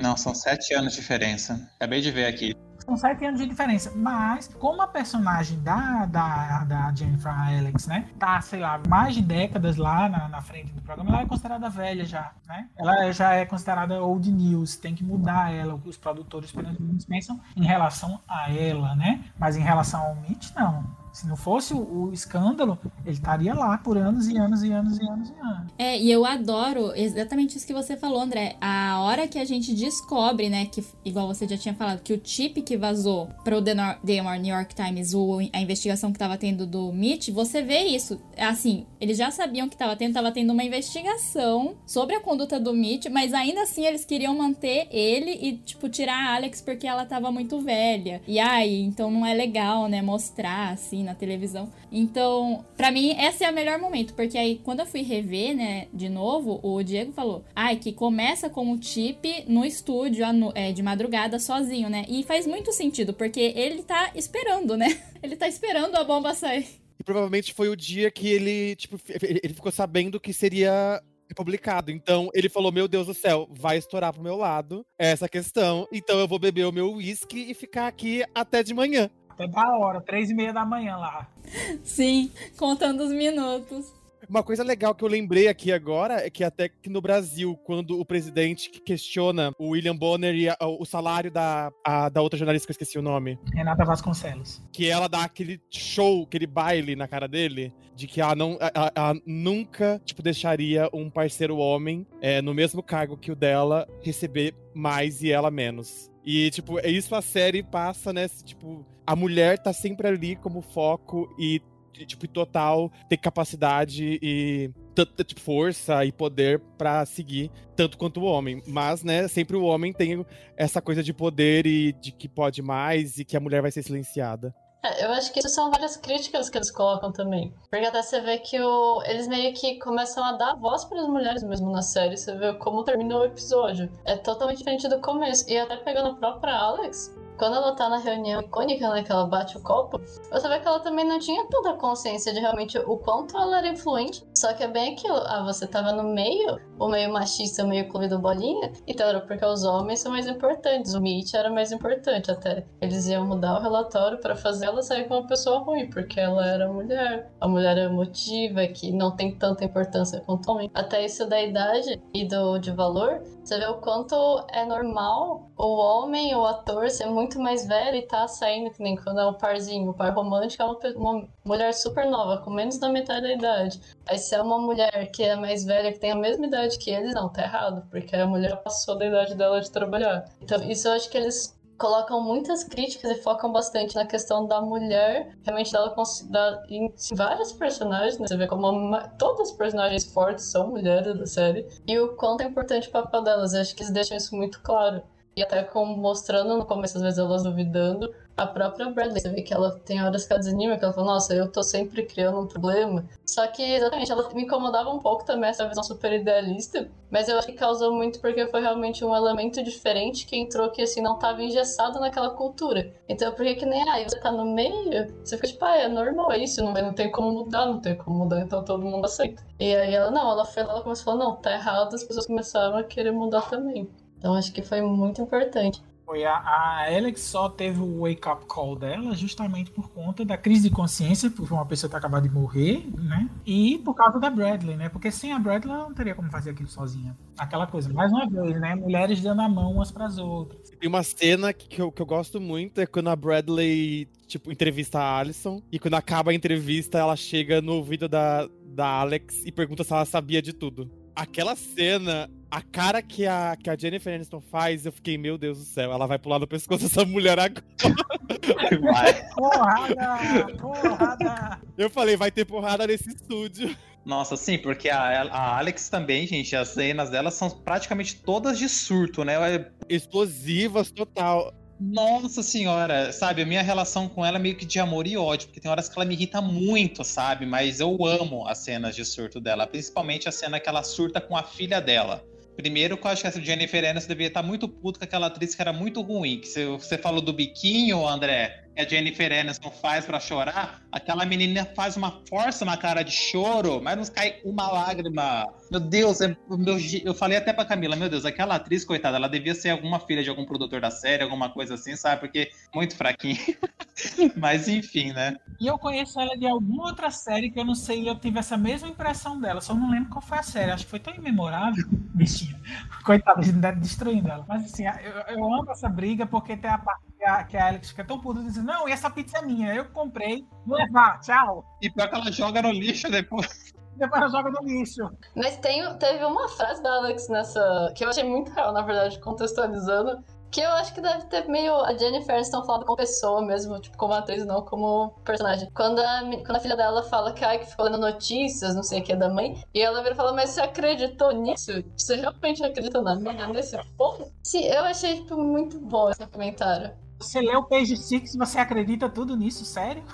É, eu adoro essa parte. Eu gosto muito da Alex, porque ela também é uma personagem que me irrita várias vezes, assim, né? É, em várias coisas. Ela tem camadas, ela é boa porque ela tem camadas. Não é uma festa que você adorar ou odiar totalmente. E eu acho que ela é a que mais consegue discutir vários assuntos, né? Igual a gente tá falando de etarismo, sexismo, assim, no, no trabalho. Porque, assim, ela é uma mulher, sabe, em um ambiente que querem tirar ela só porque ela tá velha. E aí, se uma mulher velha não tem valor mais, né? Mas aí é também você vê o quanto ela abriu mão da vida pessoal dela para chegar lá. E o porquê que isso é tão importante para ela. Porque você você vendo de fora, você pode falar, ai, amiga, tipo, é só um trabalho, relaxa. Mas não, ela teve que abrir mão de tudo da vida dela. Aí até no diálogo que ela tem, né, com o Mitch no início, lá que ele fala o Me Too, ela fala, né? É, você, que também é âncora, é a única pessoa que entende a minha vida. Só quem é faz o nosso trabalho entende. Porque a gente vê, né, esse hora um, bom dia alguma coisa, não tem noção da hora que as pessoas acordam. Tipo, tem que dormir 6 horas, 5 horas da tarde,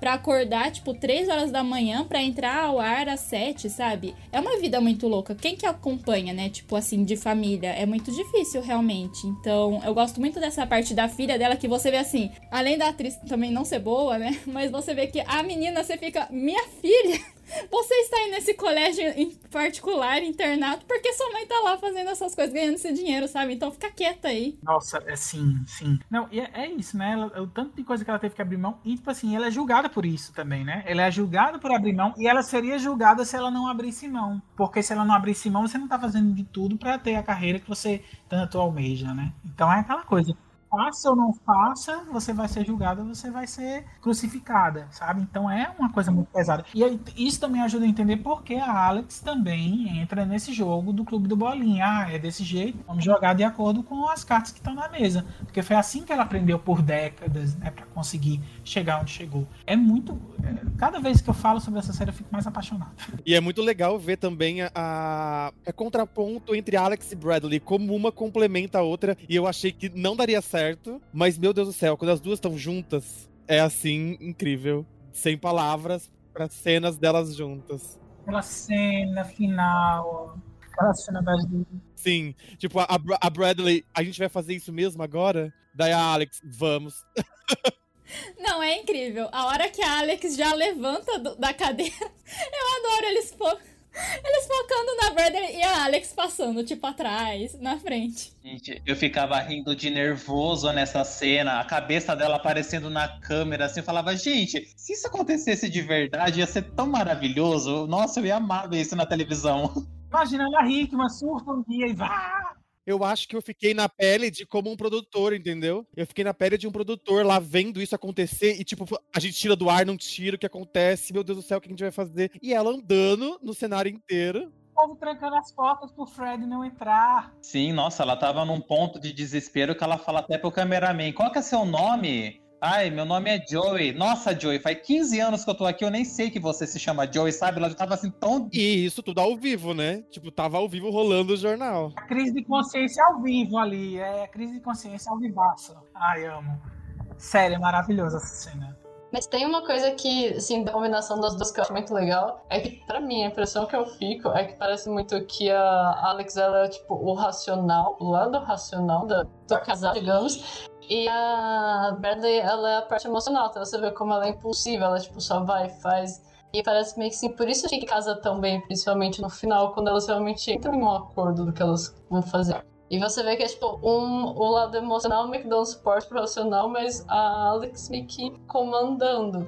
E outra coisa que eu acho muito interessante da Alex é que você vê que apesar dela ser sempre racional, sempre ah, pessoa séria, não sei o quê, ela começa a ficar também destabilizada. Tanto é que você via que a Bradley não queria competir, mas na cabeça da Alex não, porque ela ia ser substituída, então ela tinha que garantir o lugar dela ela foi formatada a pensar desse jeito, exatamente. Ela, tipo assim, ela viu isso acontecer anos e anos e anos, não só com ela, mas com as outras é, hosts femininas, né? Justamente isso, para criar um ambiente competitivo entre mulheres. Então, se uma mulher tá ali, só pode ter uma, assim como só pode ter o negro, só pode ter a mulher, a, o asiático, sabe? Tem, tem, é muito foda, né? Aham, uhum, latino, sim.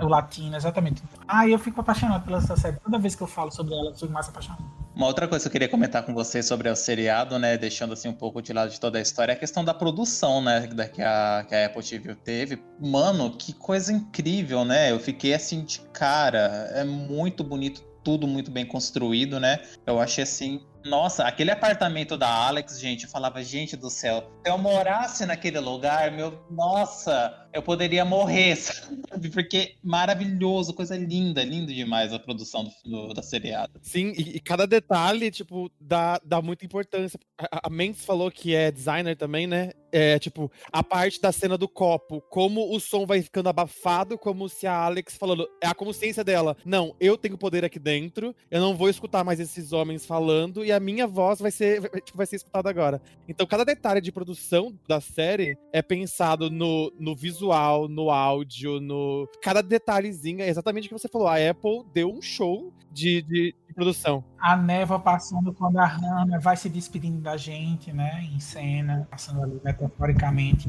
nublado. Eu acho que a Apple, assim, eu tô com a Apple por uns meses, né? Porque, enfim, eles têm aquela parceria lá do Globoplay, aí eu peguei, né? Então eu tô maratonando, tentando ver o máximo possível. E, e realmente, assim, todas as, as coisas que eu vejo lá é uma produção, assim, incrível, incrível. Tipo, nossa, perfeito, sabe? É o que a HBO era no começo, né? Era aquela coisa, produções premium que parece coisa de cinema que não é feito pra TV. Só que como hoje em dia todos os streams estão fazendo coisas de nível de cinema, a Apple teve que elevar ainda mais a barra. Né? Ainda mais? Sim. Mas uma coisa, é um detalhe que eu acho que é muito importante que eu até falei, acho que com a Amanda, que é uma coisa que eu gosto, que eu vejo que não tem só no The Morning Show, tem em outras séries deles, é a textura da pele. Porque eles dão muito close, porque aí até uma das diretoras falou que várias atrizes não gostam que dê close para não mostrar muito marca de expressão, poro, essas coisas. Mas aí ela conversou com as atrizes, né, do The Morning Show, e elas, não, pode dar close. Então, você vê muito a textura, né, da pele da Jennifer e da Reese, então você vê ruga, você vê que elas estão com maquiagem, tipo, você percebe a maquiagem, não é aquela maquiagem invisível né? Que, ai, parece que tá de rosto limpo. E eu acho que isso é muito importante Ainda mais num contexto dessa série, né, que fala muito sobre é, uma sociedade machista, essas coisas, porque a gente, quando vê normalmente série, filme, tem muito essa ideia de, ai, a pele perfeita, ela não tem nada, né? E eu gosto muito desse tratamento que eles dão, de mostrar que não, elas têm sim, sabe? Olha os poros dela, olha aqui, a, a ruga dela tá aí, sabe? Tipo, não esconder. Eu amo esse detalhe. Tipo, são mulheres reais, né? Tipo, não é uma coisa camuflada. Nem fale. E também porque de todo o trabalho delas em si, né? De tipo, trabalho num, num horário que já não é tão ah, habitual, né? Acordam de madrugada. Isso, querendo ou não, gente, traz cicatrizes para quem trabalha na madrugada, né? A colher gelada sendo colocada na, na sobrancelha para tirar a marca. É, eu não aguentava que toda hora minha mulherzinha com um negocinho assim na cara da Alex, na, da Alex, né, com a colherzinha assim, que não sei o que, é muito bom. Então mostra realmente que, tipo, são pessoas que estão lá, né? Então isso daí causa cicatrizes e eu acho bacana mostrar isso. O episódio das queimadas, nossa, achei a produção daquele cenário ali muito bom. Não, toda a questão da cenografia da série, né? Tipo assim, o Morning Show The Morning Show mesmo. É impossível você olhar ali e dizer, é um estúdio de TV com um programa que tá indo ao ar todos os dias na TV americana. É impossível você olhar aquilo ali e não achar que é um programa de verdade. É porque sabe? se você pensa, ah, vai ser, tipo, vai ser básico, né? A gente só vai ver câmeras e um cenário ali de. Mas não, eles criaram um estúdio real, uma emissora de televisão, tem todos os switches, tipo, to, todo, tipo, todo o equipamento, cabo tipo, passando pro lado, redação. Tem, é incrível, assim, a produção dela é impecável, não, não tenho o que falar. E não é só dessa série. A Apple TV vem, vem fazendo séries assim, ó, de cair o queixo e de e de, e de dar 10 a 0 em outras produções aí que também são grandes. É, um ponto que eu queria falar, né? Que aí acho que a gente pode entrar, talvez, se vocês quiserem, no o que esperamos para a segunda temporada. Porque uma coisa que eu vi, né, nesse painel que eu não paro de falar desse painel, né, porque o painel é muito bom, gente, sério, vamos lá ver. É que eles falam do Corey, porque assim, eu não sei vocês, mas eu amo e odeio o Corey, do tipo, eu gosto muito do personagem dele, mas ele me deixa, amigo, o que você quer? Eu acho que todos os personagens são meio que assim. Não, mas é que ele me deixa nervosa, porque eu fico assim, o que você quer? Eu não confio nele. Tipo, o Tip falando com ele, eu ficava, por que você tá falando com ele? É o Deus da mentira, o Deus da trapaça. É o Deus da trapaça, você se apega a ele. Mas dá pra ver que, tipo, ele é confiável, talvez, eu não sei. Mas aí nesse painel, é, o cara, ele tava falando, o ator tava falando, né, que tem um- uma hora, um comentário que me passou muito batido, assim, parecia jogado na hora, que o Fred tem uma hora que fala, ai, você acha que eu não sei quem você é? O filhinho da mamãe, que foi criado pela mamãe e aí adora ela, que não sei o que lá. E na verdade, isso é uma construção que tá no background do personagem, né, que tal, parece que vai ser um pouco mais aprofundada na segunda, na segunda temporada, que o Corey foi criado pela mãe dele. Então, por isso que ele gosta de trabalhar com mulheres fortes. Por isso que ele vai atrás da Bradley. Ele até fala pra Bradley, né, que ele fala que ele foi uma ótima mãe pra mãe dele, uma ótima mãe de 12 anos pra mãe dele, porque ele teve que cuidar dela e fazer comida pra ela e tal. É isso, verdade. Sim, então eu tô muito ansiosa pra ver essa parte, sabe? Porque é uma coisa que parece tão jogada, né? Mas é igual a gente tá falando, nada é jogado nessa série, né? Tudo tem, se vo- se você for ver, tem um, um motivo pra tá lá, né? Tô curiosa, assim. É uma das partes. É, é a parte pequena, mas tô curiosa.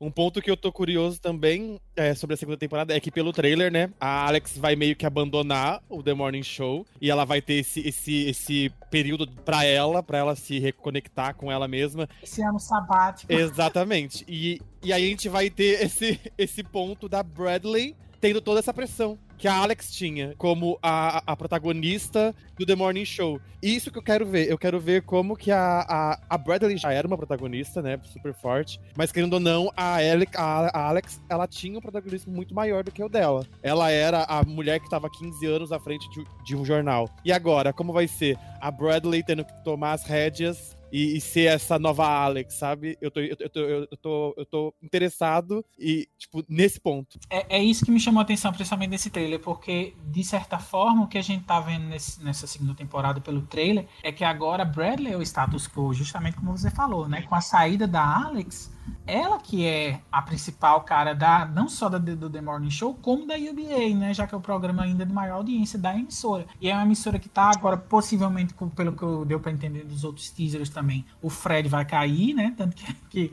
ele fala, tipo assim, ah, eu vou, o Fred passa é, cruzando com o Corey, né, no, no corredor, aí ele fala, tipo assim, ah, eu vou destruir você. Ah, falou o cadáver. eu amo o personagem. Adoro essa cena. O Corey, ele, é- ele, ele, ele é tão sarcástico que, que me dá a, a vontade de ver ele em cena. É, é isso. É, a Camila falou, dá pra confiar nele? Não, não dá. Mas você tem que aprender a jogar com ele. Você jogando o jogo dele, você consegue lidar com ele, entendeu? Ele é uma pessoa dissimulada e né, insidiosa, mas o, ele, ele, tipo assim, é diferente do, do, jogo que o Fred, né, que a galera da corporativa de antes tava jogando. É um outro jogo, são outras cartas na mesa. E é isso que eu tô curioso pra ver nessa segunda temporada. Sim, será que nessa segunda, com esse, tipo, esses novos interesses, será que a gente vai ter uma, uma UBA, né, a UBA, mais a cara da Bradley, com verdades e, e- e um, jorn- e um jornal mais, né, tipo, ou não, ou vai continuar a mesma coisa, entendeu? Como vai ser? Isso que eu tô interessado, isso que eu tô curioso de saber. Eu tenho um pouco de dúvidas. Porque se você for que nem o Corey, até que nem quando ele arquitetou pra, pra, pra Alex chamar a mina. E eu acho que isso foi, uma foi estrategicamente uma jogada muito grande. Porque justamente se ela fosse ruim, a culpa caía toda na Alex. Ele tava tirando totalmente a dele. Então. E a Alex nem percebeu isso, eu acho, assim, pela minha percepção vendo a história, que Talvez ela não tenha percebido, mas era aquela coisa, né? Era a única cartada, era a cartada final que ela tinha. Mas sim, com certeza. O Corey trouxe ela pra lá, pra festa, colocou ela pra sentar ali, com certeza com a intenção de. Ou eu mostro meu poder agora, ou eu não vou mostrar mais. Isso, exatamente. E o Corey colocou as pecinhas ali no tabuleiro e deixou as peças irem, entendeu? Porque ele não fez. É aquela coisa que a gente fala muito em Big Brother. O melhor jogador não é aquele que se diz jogador, é aquele que faz com que as pe... que coloca as peças nos locais estratégicos, elas se movem, o barraco come solto, a pessoa fica lá no cantinho, chega na final e ganha. É, é isso. Esse é o melhor jogador, sabe? Então, o Corey é isso, entendeu? Por muito tempo, por exemplo, ele não colocou o, o dele na reta. Quem colocou foi o Tipo no lugar dele. Quem colocou foi a Bradley, foi a Alex. Não foi ele, mas ele fez com que o Chip tivesse é, motivação agora suficiente, porque ele tinha um apoio para poder é, levar adiante a denúncia contra o Fred, que era o que ele precisava para derrubar o Fred. Ele colocou a, a, a Bradley ali no cantinho e a, a, Alex reagiu do jeito dela, porque ela precisava de alguma forma de contra-atacar. Ela estava sendo atacada ali na posição dela.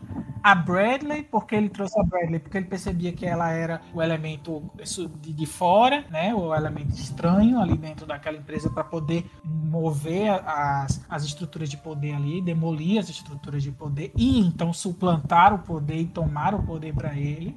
Enfim, eu tô muito curioso. E outra coisa também que eu tenho que comentar, porque se eu não comentasse, eu não, eu, eu não ia não ia conseguir se eu não comentasse. Eu sou um fã absurdo de The Good Wife e de The Good Fight, duas séries que eu amo. Mas eu sou apaixonado. A Juliana Margulies, que fazia a Alicia Flory, que é protagonista de The Good, The Good Wife, está na segunda temporada de The Morning Show, aparentemente como, não sei se é uma jornalista, uma produtora, não sei exatamente ainda qual é o papel dela, mas ela vai se aproximar ali da Bradley, né? E a Alex, justamente, tem um, uns pés atrás com ela, mas ela tem uns pés atrás com ela por quê? Porque ela vê ela como um rival também, porque aparentemente elas são jornalistas contemporâneas ali, a idade semelhante.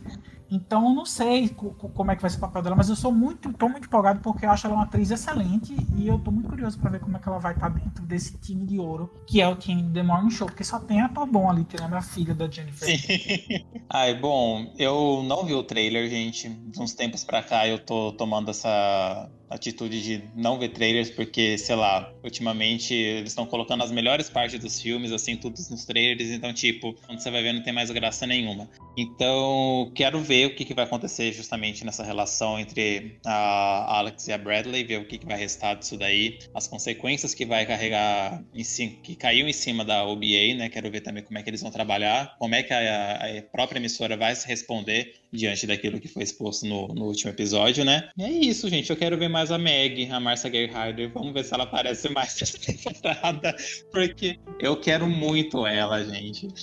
Vai aparecer sim. Spoilers, vai aparecer. É, ela tá no trailer, né? Ela tá no trailer. Mas vocês sabem que o Matheus falou que ele não viu o trailer. Eu, eu fiquei nervosíssima quando eu tava assistindo o The Morning Show. Eu não conseguia, sabe? Porque, principalmente quando vai chegando o penúltimo e último episódio, me deixou muito nervosa. E aí, eu comecei a ver o último episódio, mas eu tive um imprevisto, eu tive que sair. E aí, eu não ia conseguir ver. E aí, eu saí assim na metade. Eu vi assim, né? Gente, o que vai acontecer? O que vai acontecer? Eu não, tipo, eu não, eu tava num nível que eu não podia esperar eu chegar em casa e ver. Eu entrei no YouTube pra ver o trailer da segunda temporada antes de ver o final da primeira, sabe? Ai, só que é sua, amiga, que o trailer já existia, porque eu tô há um ano e meio esperando esse trailer. Finalmente saiu. Uhum, finalmente. Exato. E aí, assim, a primeira cena do trailer é falando sobre a última cena, né? Daí eu já fiquei tipo, ah, tá, então elas têm, têm a entrevista, ok. Sabe, tipo, já, já fiquei mais calma, assim. Ai, maravilhoso. Sério, sério. Ai, eu tô muito, muito empolgado. Tem a, a personagens novos. Eu também não imaginava que The Morning Show, tipo, me traria essa empolgação. Eu não imaginava. Aí depois de assistir a segunda vez agora, eu fiquei ainda mais empolgado. Exato. Exatamente, viu? E o legal de ter assistido mais de uma vez é que, na, é que, tipo, é que nessa segunda temporada eu, eu vou prestar atenção em detalhes como se fosse a terceira vez que eu tô assistindo, assim como na primeira temporada, entendeu? Porque eu sei que vai ter detalhes que, que vai dar aquelas dicas tipo, isso vai acontecer, hein? É aqui na frente, é, tipo, lá na frente ou agora, mas vai acontecer. Vem aí.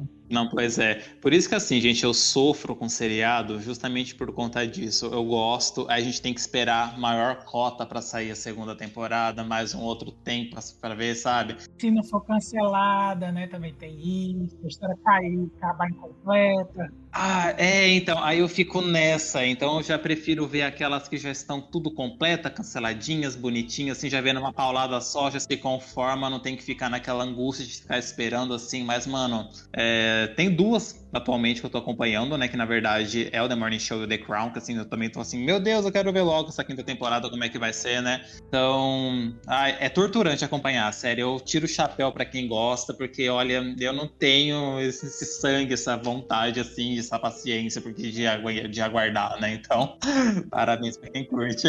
Eu já tive meus tempos áureos de, de acompanhar mais de, tipo, sete séries de uma vez. Hoje em dia eu já não consigo mais, com trabalho, é, é, estudo, não tem como mais, tipo, ficar acompanhando só série. Mas por causa do canal e da, das coisas, né, eu assisto bastante série. Eu gosto até mais do que filmes, me julguem, mas algumas séries, tipo, os filmes são melhores. Mas sabe uma vantagem de séries? Assim, eu, eu gosto igualmente das duas. Mas série você tem muito mais tempo para realmente desenvolver assuntos a fundo e a história da personagem. Então isso eu acho que assim, às vezes não usam isso direito ao favor da série, mas quando usam. Aham, esse é o problema. A gente ficar 17 temporadas tentando ver o desenvolvimento do personagem, ele nunca vem. Isso realmente é frustrante. Perda de tempo. Mas tem alguns que aproveitam muito bem o tempo mesmo. Uma coisa que a gente não citou aqui é, é, é sobre a segunda, eu também tô curioso para saber como eles vão abordar a questão da pandemia. Porque já falaram, né, que vai ter. Sim, saiu um gancho. Sim, o trailer fala também. Rapidamente. Vamos nos antecipar ao, ao, coronavírus. Eu fiquei antecipar como assim antecipar? Tipo, como que eles vão, tipo, mostrar o bastidor do jornalismo quando aconteceu tudo isso, sabe? Vai ser bem interessante ver também. É, porque a série consegue. Nossa, é que vocês falaram na hora da produção, mas realmente eu gosto muito que ele consegue pegar esses acontecimentos grandes que tava tendo, né? Aconteceram antes de ir ao ar, né? Da gravação da série, mas eles integram de um jeito que faz muito sentido na história e assim, realmente parece que estava sendo gravado ao mesmo tempo. É bizarro, assim, eu achei incrível isso que eles fizeram, sabe? Mas além dessa questão do coronavírus, eu também tô muito curiosa para ver o que, que, vai acontecer com o Mitchell, né? Porque, igual o André tava falando da última cena dele, eu acho incrível aquela cena que vai afastando, assim, do rosto dele, ele putaço e vai afastando. E não sei se vocês perceberam, né? Mas a mesa é bem espelhada e forma meio que uma moldura de TV em volta dele, junto com a parede, assim. Então, então fica uma coisa preta, né? Ele, com a mão assim, né, na bancada, como se fosse, como se ele tivesse numa bancada jornalística e a moldura branca em volta como se fosse uma TV mesmo. E ele apresentando para ninguém. Exato. E aí, no trailer, desculpa, Matheus, vou falar, tá? Não, ah, pode falar, pode falar. No trailer tem uma cena muito rápida dele na frente de uma câmera, tipo uma câmera portátil, assim, é, doméstica, né? Então eu fiquei muito assim, será que ele vai criar um canal? Pra youtuber. É, será que ele vai fazer algum conteúdo, tipo, ele fazendo conteúdo, contando a narrativa dele que ele quer tanto contar, alguma coisa assim, sabe? Eu fiquei. Nossa, é uma das coisas que eu tô. O que vai acontecer com esse cara? É bem provável que ele queira tomar as rédeas de, tipo, eu vou, eu vou, eu vou criar o meu próprio jornalismo, a minha própria plataforma, né? Então ele começa a criar os vídeos e publicar na internet de forma aleatória. Eu acho que, vai, que, que é bem provável que isso aconteça assim. Pra ele mostrar o ponto de vista dele, né? Porque, querendo ou não, ele queria fazer isso e não conseguiu. Aliás, isso até achei esquisito. Não, não, não achei esquisito, porque, tipo assim, como eles todos são, no caso, o Mitch, a Alex e tal, são todos é, cães velhos de guerra, né? De, da, da, da mídia tradicional, né? Mas eu achei interessante como isso não apareceu na série, de pelo menos alguém jogar, tipo assim, usa a internet, joga no, no Instagram, joga no, no, TikTok, faz um. viraliza no TikTok contando sobre você. Então, André, então, eu acho que o Corey jogou isso. Porque tem. Quando o Corey vai conversar com o Mitch antes, né, no dia anterior da entrevista que a Bradley vai fazer com ele, né, com, que, com o Mitchell, né, que vai ter a entrevista, o Corey vai lá e fala, ó, você tem que parar com essa atitude, você, é, se você for lá e começar a atacar a Bradley, não vai ficar bem para você, sabe? E aí o Corey tem uma hora que ele fala, você é uma pessoa que poderia ter uma plataforma, tem pessoas que te escutariam. Então, eu acho que isso é um gancho, sabe, do tipo, que provavelmente ele vai sim tentar ter alguma plataforma. Vem aí o. Qual o nome dele? Aquele jornalista que agora tá na CNN, Alexandre alguma coisa. Pronto, vem aí o Alexandre alguma coisa americano. É tem um outro ponto que eu gostei que eu tô interessado. Assim, eu não vi o trailer, né? Que assisti essa semana e não gosto de ver também spoilers. Para séries, né? Para séries acho que é mais legal você só assistir na ver surpresas. Mas a questão da parte emocional também da da Bradley, de como ela vai ficar, como que ela vai melhorar, né? Porque agora que ela realmente conseguiu meio que o que ela queria, digamos, até tem um dos diálogos, uma vez no episódio, que eles fazem um flashback do Mitch e da Alex conversando, que foi logo depois do tiroteio, né, em Las Vegas. Que você vê que a, que a Alex, ela tá, tipo, ela ficou emotiva, ela ficou chateada com o que aconteceu, e o Mitch tá mais ou menos. E até eles conversam, tipo, ai, isso sempre vai. Eu não lembro agora como foi a frase que ela falou, mas meio que quis dizer que com o tempo você acaba se acostumando com as situações, e tipo, ai, se a gente, a gente começou a ser uma pessoa fria, acho que é alguma coisa do tipo que ela fala. E realmente, eu acho que você fica pensando, uma pessoa que você tá o tempo todo exposta a várias notícias assim, um monte de notícia, tipo, desagradável, caos, tudo, tragédias, né? Se com o tempo você realmente não começa a perder um pouco o seu lado mais assim, não humano, mas você começa a se distanciar um pouco para lidar com essas situações, porque é extremamente desgastante emocionalmente. E a Bradley, ela é totalmente emotiva, né? Ela é totalmente o lado humano dela. Tanto é que isso fica muito evidenciado nas entrevistas, o quanto ela pensa na, na pessoa que ela tá conversando. Eu acho que isso é extremamente importante, porque, né? Ainda mais assim, jornalismo, quando às vezes quando você vê que a pessoa quer muito destaque, ah, eu quero bombar essa notícia, então você vai muda o que a pessoa, o que o entrevistado te falou, você foca no que vai ser importante para a empresa e não tanto para a pessoa, meio como se fosse só um objeto para te dar matéria. E você vê que a Berlin não tem isso. Ela realmente quer o conteúdo, mas ela quer mostrar aquela coisa idealizada da verdade, mas levando em consideração a pessoa. E é agora que ela vai ter o palco meio que todo para ela, como que ela vai conseguir lidar com isso, né? Porque precisa ter uma carga, uma, uma inteligência emocional, acho que um controle muito grande. Então é um dos pontos que eu tô bem interessado em saber como vai ser se ela vai criar, né, essa casca igual a do Mitch da Alex. Isso. Outra coisa que me, me chama a atenção também é que na primeira temporada isso mais serviu como contexto ali para apresentar a gente a personagem da Bradley, mas eu acho que isso pode ter consequências futuras, que é a família da Bradley, né? Agora, principalmente agora ela estando como a principal, o principal host da América, né? Porque a gente tem ali o, a, o passado traumático com a mãe, o irmão viciado, o pai que matou a criança alcoólatra, né? Ela também culpa. Isso foi citado, né? Será que vai, que vai ser usado em algum momento? Isso, é isso que eu fico pensando. Será que isso vai ser usado contra ela pelas pessoas que querem derrubá-la, né? Enfim, eu quero ver como é que isso vai se desdobrar, né? Esse, esse background dela, que só foi citado para contextualizar, se ele vai ser utilizado. A famosa arma de Chekhov, né? Se você coloca algo em cena, em algum momento você precisa utilizar de alguma forma. Então, não é uma regra, não é, porque agora ela, ela é o rosto famoso, né? Ela vai ser o rosto famoso, né? Então, com certeza, ela vai, é, ela vai ter os, os inimigos, né? Entre aspas. Aí. Antes ela era pedra, né? Agora ela é vidraça, então... E, gente, falando nisso, será que vai entrar alguma outra personagem que vai ser tão estrategista para bater de frente com, o Corey. Porque, assim, eu não gosto muito dele, mas ele, assim, ele é uma das personagens mais interessantes, que você for ver como ele arquiteta tudo. E a força motora, né?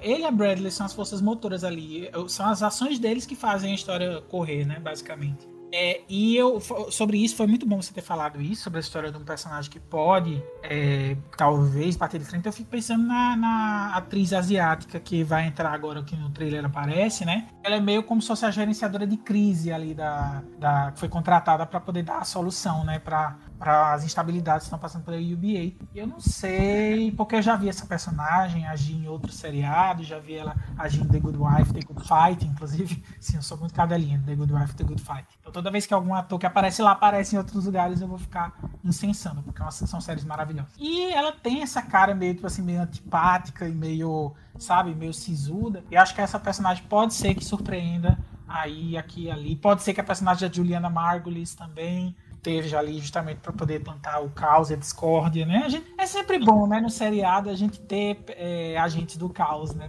Porque eles ajudam a história a andar. Sim, uma outra coisa também é que eu tenho certeza que o Fred não vai ser deixado de lado, mesmo que, que se, se, ele for preso ou afastado da, tipo, da emissora e do poder da emissora. Tanto isso é, é mostrado porque o, a, a força do poder dele, né, que é a investigação sobre má conduta foi feita por ele. E a mulher que tava fazendo a, a tipo, as entrevistas ligava para ele e falava, tá, o que eu faço agora? Então eu tenho certeza que algum desses personagens novos. Gente, para mim, essa parte é absurda vida. Porque eu ficava assim, ela tá lá investigando, aí primeiro mostra, né, as entrevistas dela com as pessoas, e aí eu ficava, ah, legal, ela tá investigando. Aí logo em seguida mostra ela ligando, ai, relaxa, ninguém tá ligando com você. Eu fiquei assim, Aham. que investigação é essa, querida? E eu, eu acho que é por isso que algum desses personagens novos é, vão ter ligação com ele direta pra ele tomar o poder de volta. Inclusive, mais uma cena do trailer. A gente tá praticamente contando o trailer todo pro Matheus, É. Vamos fazer um analisando o trailer, né? Vamos fazer os segredos do trailer. É, Faltou só o tempo, né? Trailer comentado. É, eu e a Amanda, a gente tá sabendo de tudo aqui.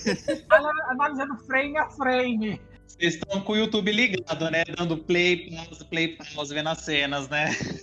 Certeza. Ó, vocês que estão ouvindo o podcast, abram o YouTube, do Morning Show, trailer segunda temporada, vamos acompanhar. Não, mas tem uma cena muito rápida em que mostra o Fred chegando na casa do Mitch com o champanhe na mão e o Mitch dá uma pá na mão do, do, do Fred e derruba a garrafa no chão. Tipo, revoltado. Aqui não, violão. Mas enfim, sério, ele tá muito irritado. Mas isso mostra justamente que o Fred foi atrás do Mitch. Por que o Fred foi atrás do Mitch? Porque agora os dois estão ostracizados, os dois são irmãos na situação, os dois estão iguais, né? Então talvez o Fred esteja por trás dessa coisa do Mitch procurar um veículo para a voz dele ser ouvida. Então o interesse do Fred. E querendo ou não, né? Tipo, lá no finalzinho, o plano todo era do Mitch de destruir o Fred. E acabou que não sendo mais dele. Tipo, foram das duas. Ele ficou puto por isso. Acabou sendo o protagonismo feminino ali, tipo, de todo o plano. E ele ficou. E aí?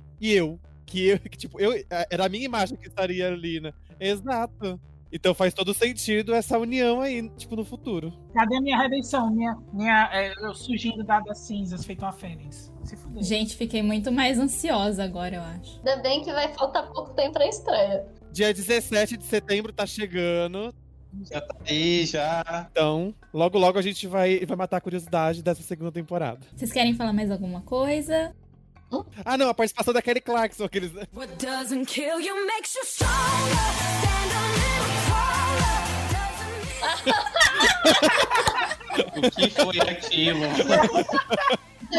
Ai, meu Deus, maravilhoso. A madrinha da Bradley, né? Porque ela adota a Bradley, né? Ela fala, ah, eu gosto de você, sincerona. Não, e a, e a cara da, da Alex, tipo, nossa, a Kelly Clarkson gosta Sim. da Bradley, de mim não. Sim. Mas tem o empoderamento da música também, gente. É, exatamente. E aí chega o tipo ela, olha, eu vi que a Kelly Clarkson gosta muito da Bradley, né? Sinto muito.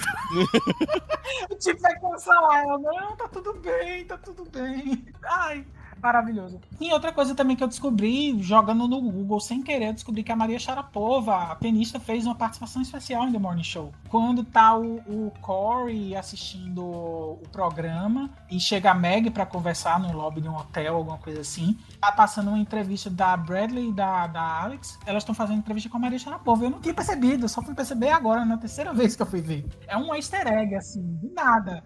Entra a Maria Sharapova numa TV dentro do seriado, né, junto com, a- com elas. Uma coisa muito aleatória. Tem uns... Ai, vai, vai acontecer muita coisa na segunda temporada também. Eu vou ficar assim, frame a frame agora. Sim, só pra concluir, uma coisa que eu tô esperando, que eu já tinha falado lá no começo também, é a questão racial, né? Que foi colocada muito ali por cima. O, a y, é, YDA, né? A Mindy Kaling fazendo aquela participação ali, né? Jogando o ali no.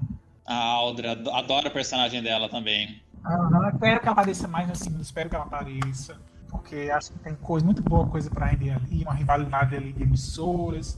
Aparecer finalmente o YDA, né? A gente vê esse programa rival aí, que não foi apresentado num caso de cena, né? Nessa... Então tem muito, muito escopo aí pra explorar. Vamos ver se a segunda temporada vai apertar os botões certos pra trazer literalmente a expressão em inglês. Ah, a gente espera que sim.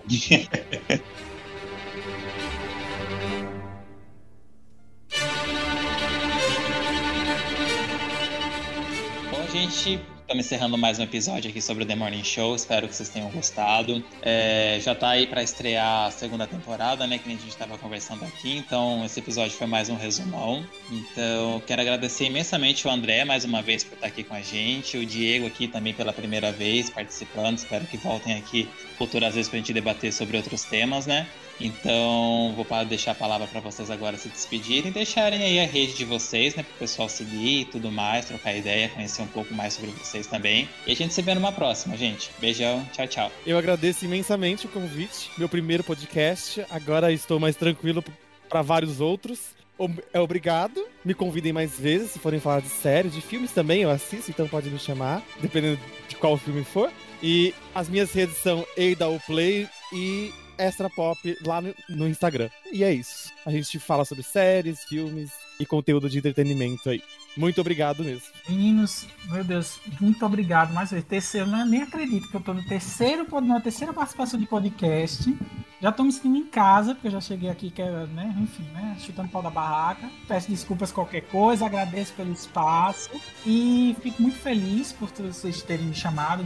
Quando vocês quiserem discutir mais sobre séries, filmes e tal, me chamem também, porque eu adoro falar, como vocês já perceberam. É, fico muito feliz, tô ansiosíssimo pela segunda temporada de The Morning Show. E rapidamente vou fazer aqui um pop-up e recomendar duas séries que acho que tem temas em comum com The Morning Show, que é Succession, da, da HBO, fala muito sobre essa questão de mídia e de bastidores, mas mais concentrado na questão do altíssimo escalão e das intrigas familiares. E I May Destroy You, também da HBO, que fala sobre consentimento, muito dessa questão que a gente discutiu também do Me Too e da, da- dentro do The Morning Show. Acho que lá no, no I May Destroy tem uma discussão fabulosa sobre isso. Então, recomendo demais. E se vocês quiserem me encontrar, vocês podem me encontrar no Instagram, andré.maia, e no Twitter, andrélml. E André Luiz Maia Lima. Eu não completo. E é isso, agradeço. Se vocês quiserem trocar ideia comigo, só chegar lá no LinkedIn, ou no, no Instagram, no Twitter mesmo, e a gente conversa. Tô sempre vendo série, vendo filme, vendo tudo, novela. Então é isso. Muito obrigado, gente. Sim, muito obrigada, a gente agradece. E muito obrigado também, André, por falar pra recomendar aí I May Destroy You, porque eu vivo recomendando aqui pro Matheus e pra Amanda, sabe? Toda hora. Então, obrigada por reforçar a recomendação. Se vocês verem, se vocês virem a May Destroy e quiserem fazer um podcast sobre. É, Fica aí, assim, no ar, sabe? É, muito obrigada, gente, por ter ouvido até agora e até mais. Bom, obrigada. É, André já virou nosso parceiro, né? De- Estamos muito felizes com isso também, Diego. Obrigada por ter participado. A gente ficou bem feliz de saber também que contribui, né? Aliás, tá junto com a sua estreia no mundo do podcast. A gente também acho que espera ver você aqui de novo. E quem sabe a gente não faz uma segunda edição para discutir a segunda, a próxima série. Fica aí também no ar, gente. E para vocês que estão ouvindo, obrigada por continuarem acompanhando a gente. E se vocês tiverem dicas também, de séries, temas que a gente pode conversar no podcast, fiquem à vontade para conversar com a gente e falar. E é isso, até a próxima. E agora a gente vai desligar pra gente brigar nos bastidores que nem o Paul The Morning Show. Tchau!